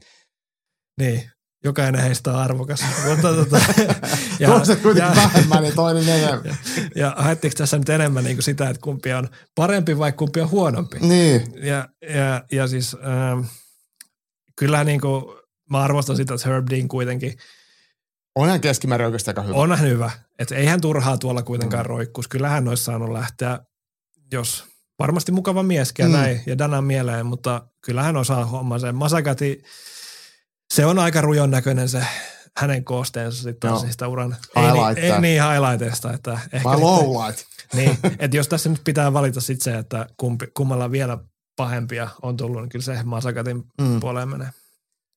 Uh, tap out, manto vai crest? No siis, uh, kyllä silloin siihen aikaan, kun on alkanut itse Ultimate Fighteria katsomaan, niin siihen aikaan niin vahvasti liittyy se, että aika moni muukin katsoi ja sitten tuolla kadulla tuli niitä tap out paitoja mm. vastaan, Minkälais, jota ei ole itselläni koskaan ollut, enkä kyllä mistään hinnasta laittaisi päälle, mutta arvostan kyllä niitä, jotka oikeasti uskoo olevansa niin kovia jätkiä, että tap out paita niin kuin tavallaan jo antaa sen tota, Antaa natsat. Antaa natsat siihen, niin Joo. kyllä mä näistä täpautin ehdottomasti. Mm, sitten on vielä yksi pellepaini vai rättipaini? Vinataanko rättipainilla brassijutsu? Niin mä, ole, mä oletan, mä oletan. No siis, no nykyisin mieluummin seuraisin näistä brasilialaisista jutsua.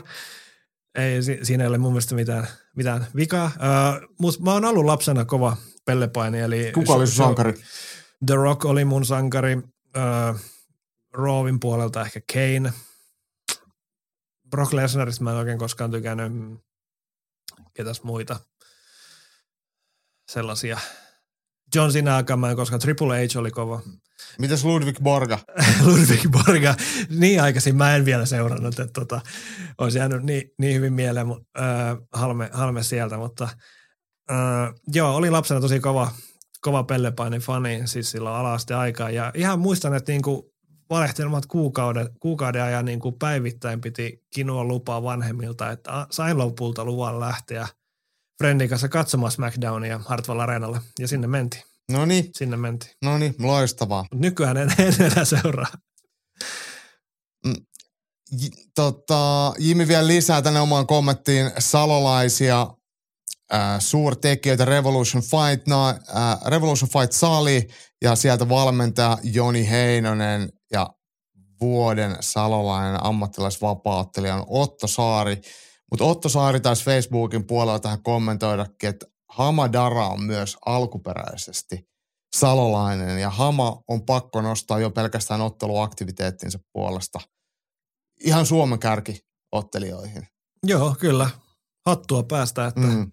Ja Otolle toki myös. Otto on siis hyvä ottelija. Otto Saarihan ottaa, nähdään sitten jo Keitsissä helmikuussa. Et, Joo, Markaania vastaan. Niin, että et ei, ei Otolta mitään pois, mutta Otto kollektiivisesti piti, piti myös Haman puolia harva sitä tietää, että Hama, Hama ja Ahmed, hänen veljensä, on, on Salosta ponnistanut, Mut, mutta näin se on. Nyt tämä meidän lunttilista näyttää lähentelevän loppua. Ja tässä kohtaa Manssi, kiitän sua. Loistavat jaksoit tulla ää, poikkeusoloissa auttamaan mua. Kontribuutiosi oli, oli merkityksellinen ja arvokas ja toivotamme kaikille ää, suomalaisille kamppailurheiluystäville, vapaattelu-faneille ja ylilyöntiperheelle oikein hyvää alkavaa vuotta. Tästä jatketaan ja eikä me YouTuben puolella nähdä jo pikin miten ja Yllyöntipodcast jatkaa, kun saadaan seuraava miehitys kasaan. Ei muuta kuin kiitos. Kiitos, tämä oli ilo.